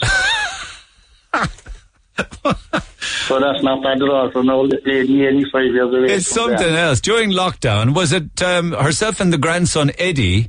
Were, Yeah. board, were they boarded up together? So he They were, started yeah. recording her stories. Exactly. She, she just done a small thing for the grandkids, and then it kicked off from there. And then they were emailing, texting, could you put another one? So she used to do a story for them all every Sunday night. That's just a clip of her. Uh, her stew sounds delicious. That's a great trick about steeping the veg and then using the water as Nice. stock. You got all the flavour into it. You were very lucky though uh, with the fillet steak for the stew, huh? Oh, the best there was only, oh, she gets the best. You can bring in anything, nah, you'll have to pick it out. She had her own butcher for years and years and years. Great story. I love them. I love that. I love Corkster. She was a stall holder for, for many years in She the was, Cork. she used to be in the court for years and years in Cornmarket Street. What'd she sell? Oh, I those second-hand clothes. And they don't be hardly there much now no more. That was a couple of years. Ah, yeah, those days. Those all days, the ladies used to be out selling that time. Yeah, yeah. And she reared a big family. Was there many of you? No, I'm the only child. the only one. so I'm fully Joe on me legs. Yeah. Uh, so was she born on on Blarney Street? She was born up in Presentation Road. That's around the corner from Blarney Street. And then when she met me dad, they were living just below the High House pub first. And then, uh, then we went down to Conway's Lane. I was on the Conway's Lane in, in Blarney Street. But when the new houses came, then they were only all small little houses that time. Yeah. We moved up to the top of the hill directly opposite the telephone exchange. There was only all fields up there that time. Yeah. So, unfortunately, my dad died when he was young, 46. Oh dear. And her sister was living in Blarney Street all her life. So she was on to me mum then to move back down. And after a few years, my mum bought the house where she is present, you know. Amazing, isn't it? And has she great stories about growing up on the north stories. side and the characters and everything? stories. And you recording all of those now? The young fella be recording them all. He have loads of them now. Done with us. So how many how many times has the video, say that one for instance, been viewed? Because I hear people are picking up on it all over the world, yeah? All over the world. Australia, Uh, Canada. New Zealand, Australia, everywhere you name, they're emailing him. And I think we're going to share them as well a little later on because they're great Yeah. fun. That one. And Tell- they're, only fun. That's all she was done for a bit of fun for the lockdown there. and she's still cooking, is she? She's still cooking. She made a stew dinner yesterday. And um, she's 85 now in two weeks' time. So one of our favourite little places is a, a little pub and restaurant on the way into Killarney there. And we have it booked all now for Sunday week to go down. Ah, that'll been somebody else do the cooking for us, so she'll be spoiled. Put that in then. And I have another bit of audio here in a minute. It's something to do with the with the Lord Mayor. What's all that all about? Oh, that was years and years ago. I went married long. I say I was only married about 12 months, but and the wife were actually living with me mum and dad at that time. And herself and her sister-in-law and another woman that used to be together. They used to go down to Glenville to Cape County to uh, the dance that time. That's right. That's the years ago now. Yeah, yeah, So after I went down in the bus and they went, they had their own night out and whatever happened, when they came out, the bus was gone. So my mother says, what are we going to do now to get home? So there was a fella passing and they'd asked him if they paid him, would he give him a spin on his way back to Cork? So they gave him five old pounds that time. Wow, big money. And he said he'd go around the corner to get the car. So they were still waiting for him. He never back. Oh my God, what a horrible thing to do. A There fiver. was no one around, so they walked down to the village in Glenville and they banged at the guard barracks. So the guard rang. There was no phones on mobile phones. On, we hadn't even house phones that day. so my mum said, Sean French, the Lord Mayor, lives around the corner from us. Would you ever be able to ring him? And he'd ring Timmy, or he'd call up to Timmy. Because Timmy hadn't a phone, but the Lord Mayor did, is he it? had no phone, but the Lord Mayor had. I'm inside in bed about quarter to three in the morning. The snow tick on the ground and a bang at the window. So I goes to the wife, Jesus, there's something else happening there. So I said, who's there? And he said, this is the Lord Mayor of Sean French around the corner to me. your mother and they two women have stopped down in Glenville. so I had to get out of the bed. The only place you get uh, petrol that time for 24 hours, you know, you remember that is opposite the, the um, Shore Hospital in the Western Road. There's a hotel, you know. It was, Out it there was, yeah, yeah, yeah. all the way to Glenville. I had to get the heat heaters blaring um, before I picked them up. And when I pulled in, they were standing in the door. They were like three little ice flies frozen. They were. So I took me mother about three weeks to get the heat back into my body after that. The son picks up the mother from Cades County in Glenville, and the Lord Mayor comes round to tell you get out of bed. You ever heard the stories about Lango? Hang on there one second. Hang on there one second. I don't want to interrupt you in full flow, but Mrs. Healy also came from Conway's Lane and Blarney Street, apparently. Good morning. Right. Mrs. Healy? Hang on a second. Are you there? Hang on. You should be there now. I don't know your first name, Mrs. Healy. Yeah, Veronica. Lovely to hear from you. You're a neighbour then. You're a neighbour in Ananora. I am because we came from Conway's Lane and we were a big family. There were the Linehans and they had a shop in the lane. Now, could he remember that? I can remember the shop. Can you? Can you remember the I, Linehans? I, I was I was very young now. I was only two when we left Conway's Lane, but I Oh, can remember no. after the shop. All right. What number were you in Conway's Lane? Jesus, I couldn't tell you the number. What number were you, Miss? Oh, we were number eight and we were number 11. Me nanny had three houses, rented only, in the lane, and she also had a shop in the lane. And she was quite well off from the shop. She was quite well off if she had three houses Yeah, yeah. rented. Yeah, but we were only rented now, remember, they were only rented. Was it a sweet shop? Was it, or did it sell everything? No, it was, it was a bread, bread, everything. She had, uh, and she had on the book and everything. She get people as on the book and all that. Amazing. Happy They were a well-known dealing family, the Linehans and, the Wilkinsons. My mother would know them well now. She would. Would you tell her about them? I will, of course. just I tell them. go You can actually buy a loose fag and a match and all that thing. Eh? And you had the book. You had the book then, and you, you paid up then at the end of the week. You could be buying matches from the neighbour. You'd even buy matches. You buy a cup of That's sugar. right. You buy And a cup could of buy a sugar. quart of biscuits. From a big box, wasn't it? Yeah, they was coming a big tin of biscuits. You get about four biscuits if you wanted it in. Exactly. Two great times. It was, It was that was a great, great okay. lane. That was a great lane. It was Well, the but gateway days down. are all gone now. It was the gateway down to the school. You see. On the ball, you're on the ball. Round right? the ball is you would right. have to come down the Conway's Lane to get into Blarney Street School. Blarney and there was School. there was a lot of house shops, but me nanny had a big one. Me nanny was doing a load of dealing. She was dealing all her life. And she didn't have to buy any of the houses. They were all rented. Three and six a week for a house. She must have left a fortune after her, did she? She did. She did. she she had a great. She was her and her sister were in a pub every night up in Betty Caulfield's. Betty coffees. What were they doing in the pub? Drinking like this. They had, they had so much business going on, wheeling and dealing. They were in the pub every night of the week, up in the snug in Betty Coffee's, up the little hill. You couldn't. I'm telling you, oh, you have great days. Sounds have like a great Cork days. equivalent. It sounds like a Cork equivalent to Del Boy, you know? I'm Fools and horses, wheeling and dealing. the things that were going on in Blarney Street, and we Oh, had schools. We had Blarney Street School, and we had the girls' school down the down the bottom. All right, So all right. they all came down from Grawn, down Conaway's Lane. It was the narrowest lane you've ever seen. But come here, Timmy. Um, N- Nana Nora's hearing isn't great. That's why she can't talk to me. She Is there? can't come on the phone there. She wouldn't be able to hear you good. But I hope she can All hear this conversation, though. And, and ask her what number, can what, have her you know, on, the, you don't vi- know, the, the vital thing is, what number was she? I'll find out the number She listen. and we'll get around to you. Mrs. Healy won't sleep till she knows the number of the house. I know, I want to know the number. I'll, I'll ring you after with the number. You see, I, I would know Nora once I know the number, what house she ca I know all the houses. I'll be back to you with the number, don't worry, and, and Timmy will be back to me. Thanks a lot, Mrs. Le- Healy. Cheers. Yeah, go on, yeah, Timmy. She might have known me mum's sister you sell by the post office in Blarney Street. She had this, uh, she used to sell all the second-hand clothes from the house there. Kathleen Leahy was her name. Right, I do, I do. Oh, you do. You know her. You don't need to know her house number, though.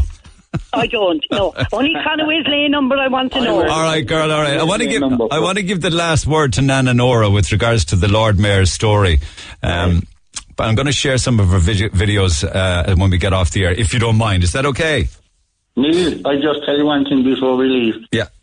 If you would ever want to tell the story about the time they got new curtains in the house up on Mount Eden Road, that was the best story ever. And is that recorded?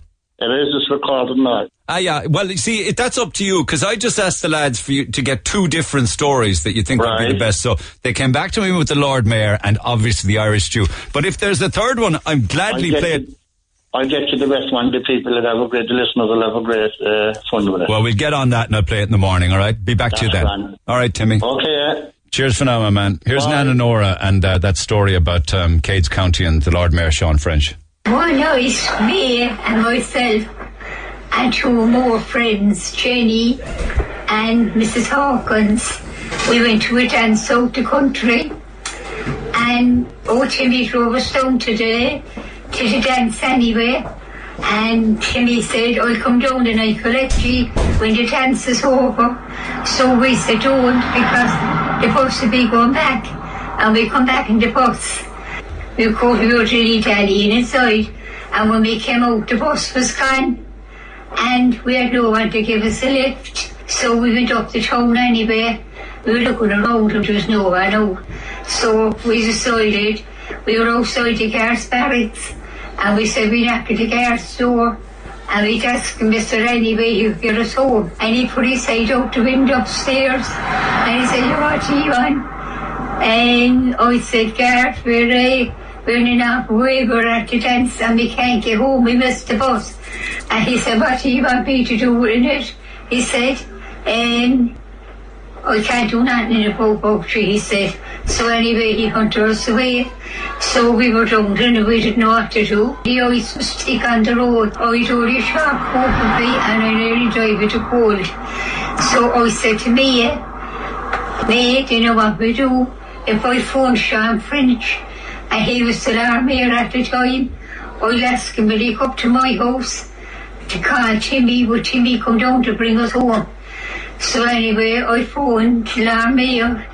That was about three o'clock in the morning. I told him what happened. I said, we can't get home.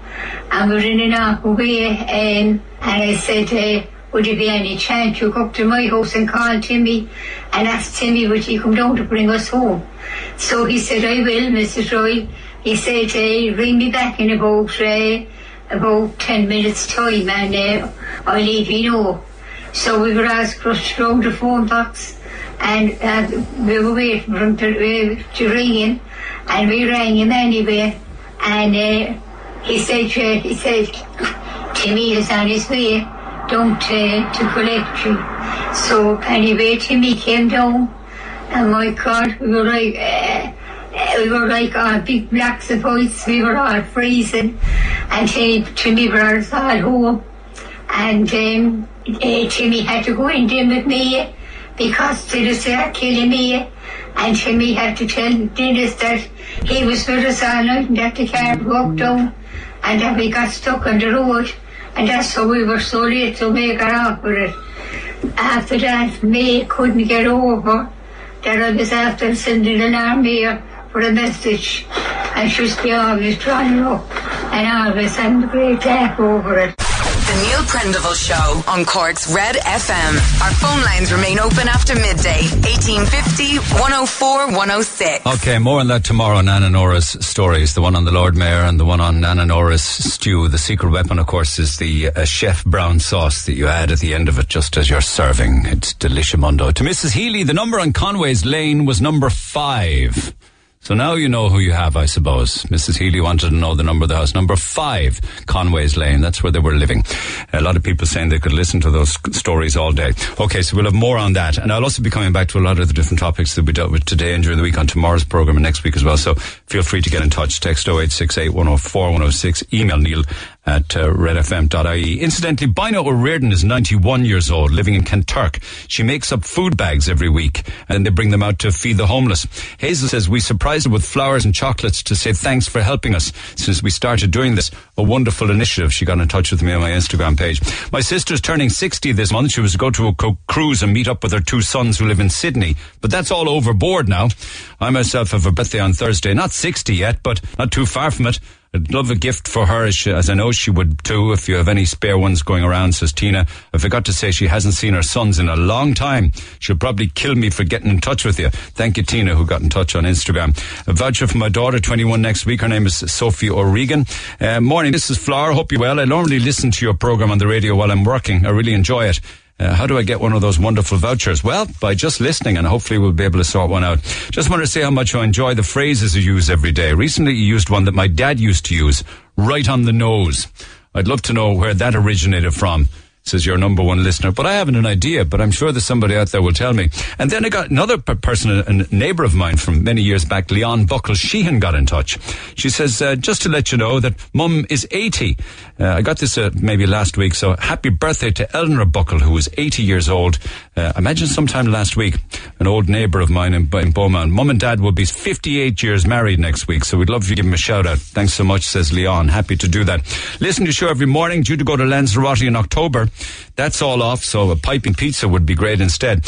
And I wonder if you could mention my daughter, sorry, and that's from Paula Cooney. Could you mention my daughter Sarah and fiance Dame Daniel, due to get married on Friday the 3rd, but all going well, it'll happen next year. Also, myself and my husband, uh, we celebrated 34 years married on the 11th, or at least we do, which is two days' time. Love listening to the show. Please give us a shout out, says Miriam. So that's some from Instagram, and there are lots more which we'll do tomorrow. So for that, uh, we'll enter you into our draws for our Oak Fire Pizza. But to close off for this morning, if I could find my damn paperwork, we also have uh, some wonderful tourist uh, attraction vouchers to give away, and I have a lot of them to do between now and maybe the back end of next week. So I also Want to introduce some new ones to the list, which I'll do in the coming days. But for now, our phone lines are open for family passes for Spike Island. We'll give away a few of those. And also some family passes uh, for the Old Cork Jail on Strawberry Hill. You want to take the family up there. So for Spike and for the Cork City Jail family passes, get dialing now. 1 104 106. Have a good day. I'll see you tomorrow. Thanks for listening to this Red FM podcast. Don't forget to subscribe and check out redextra.ie for more great Red FM content.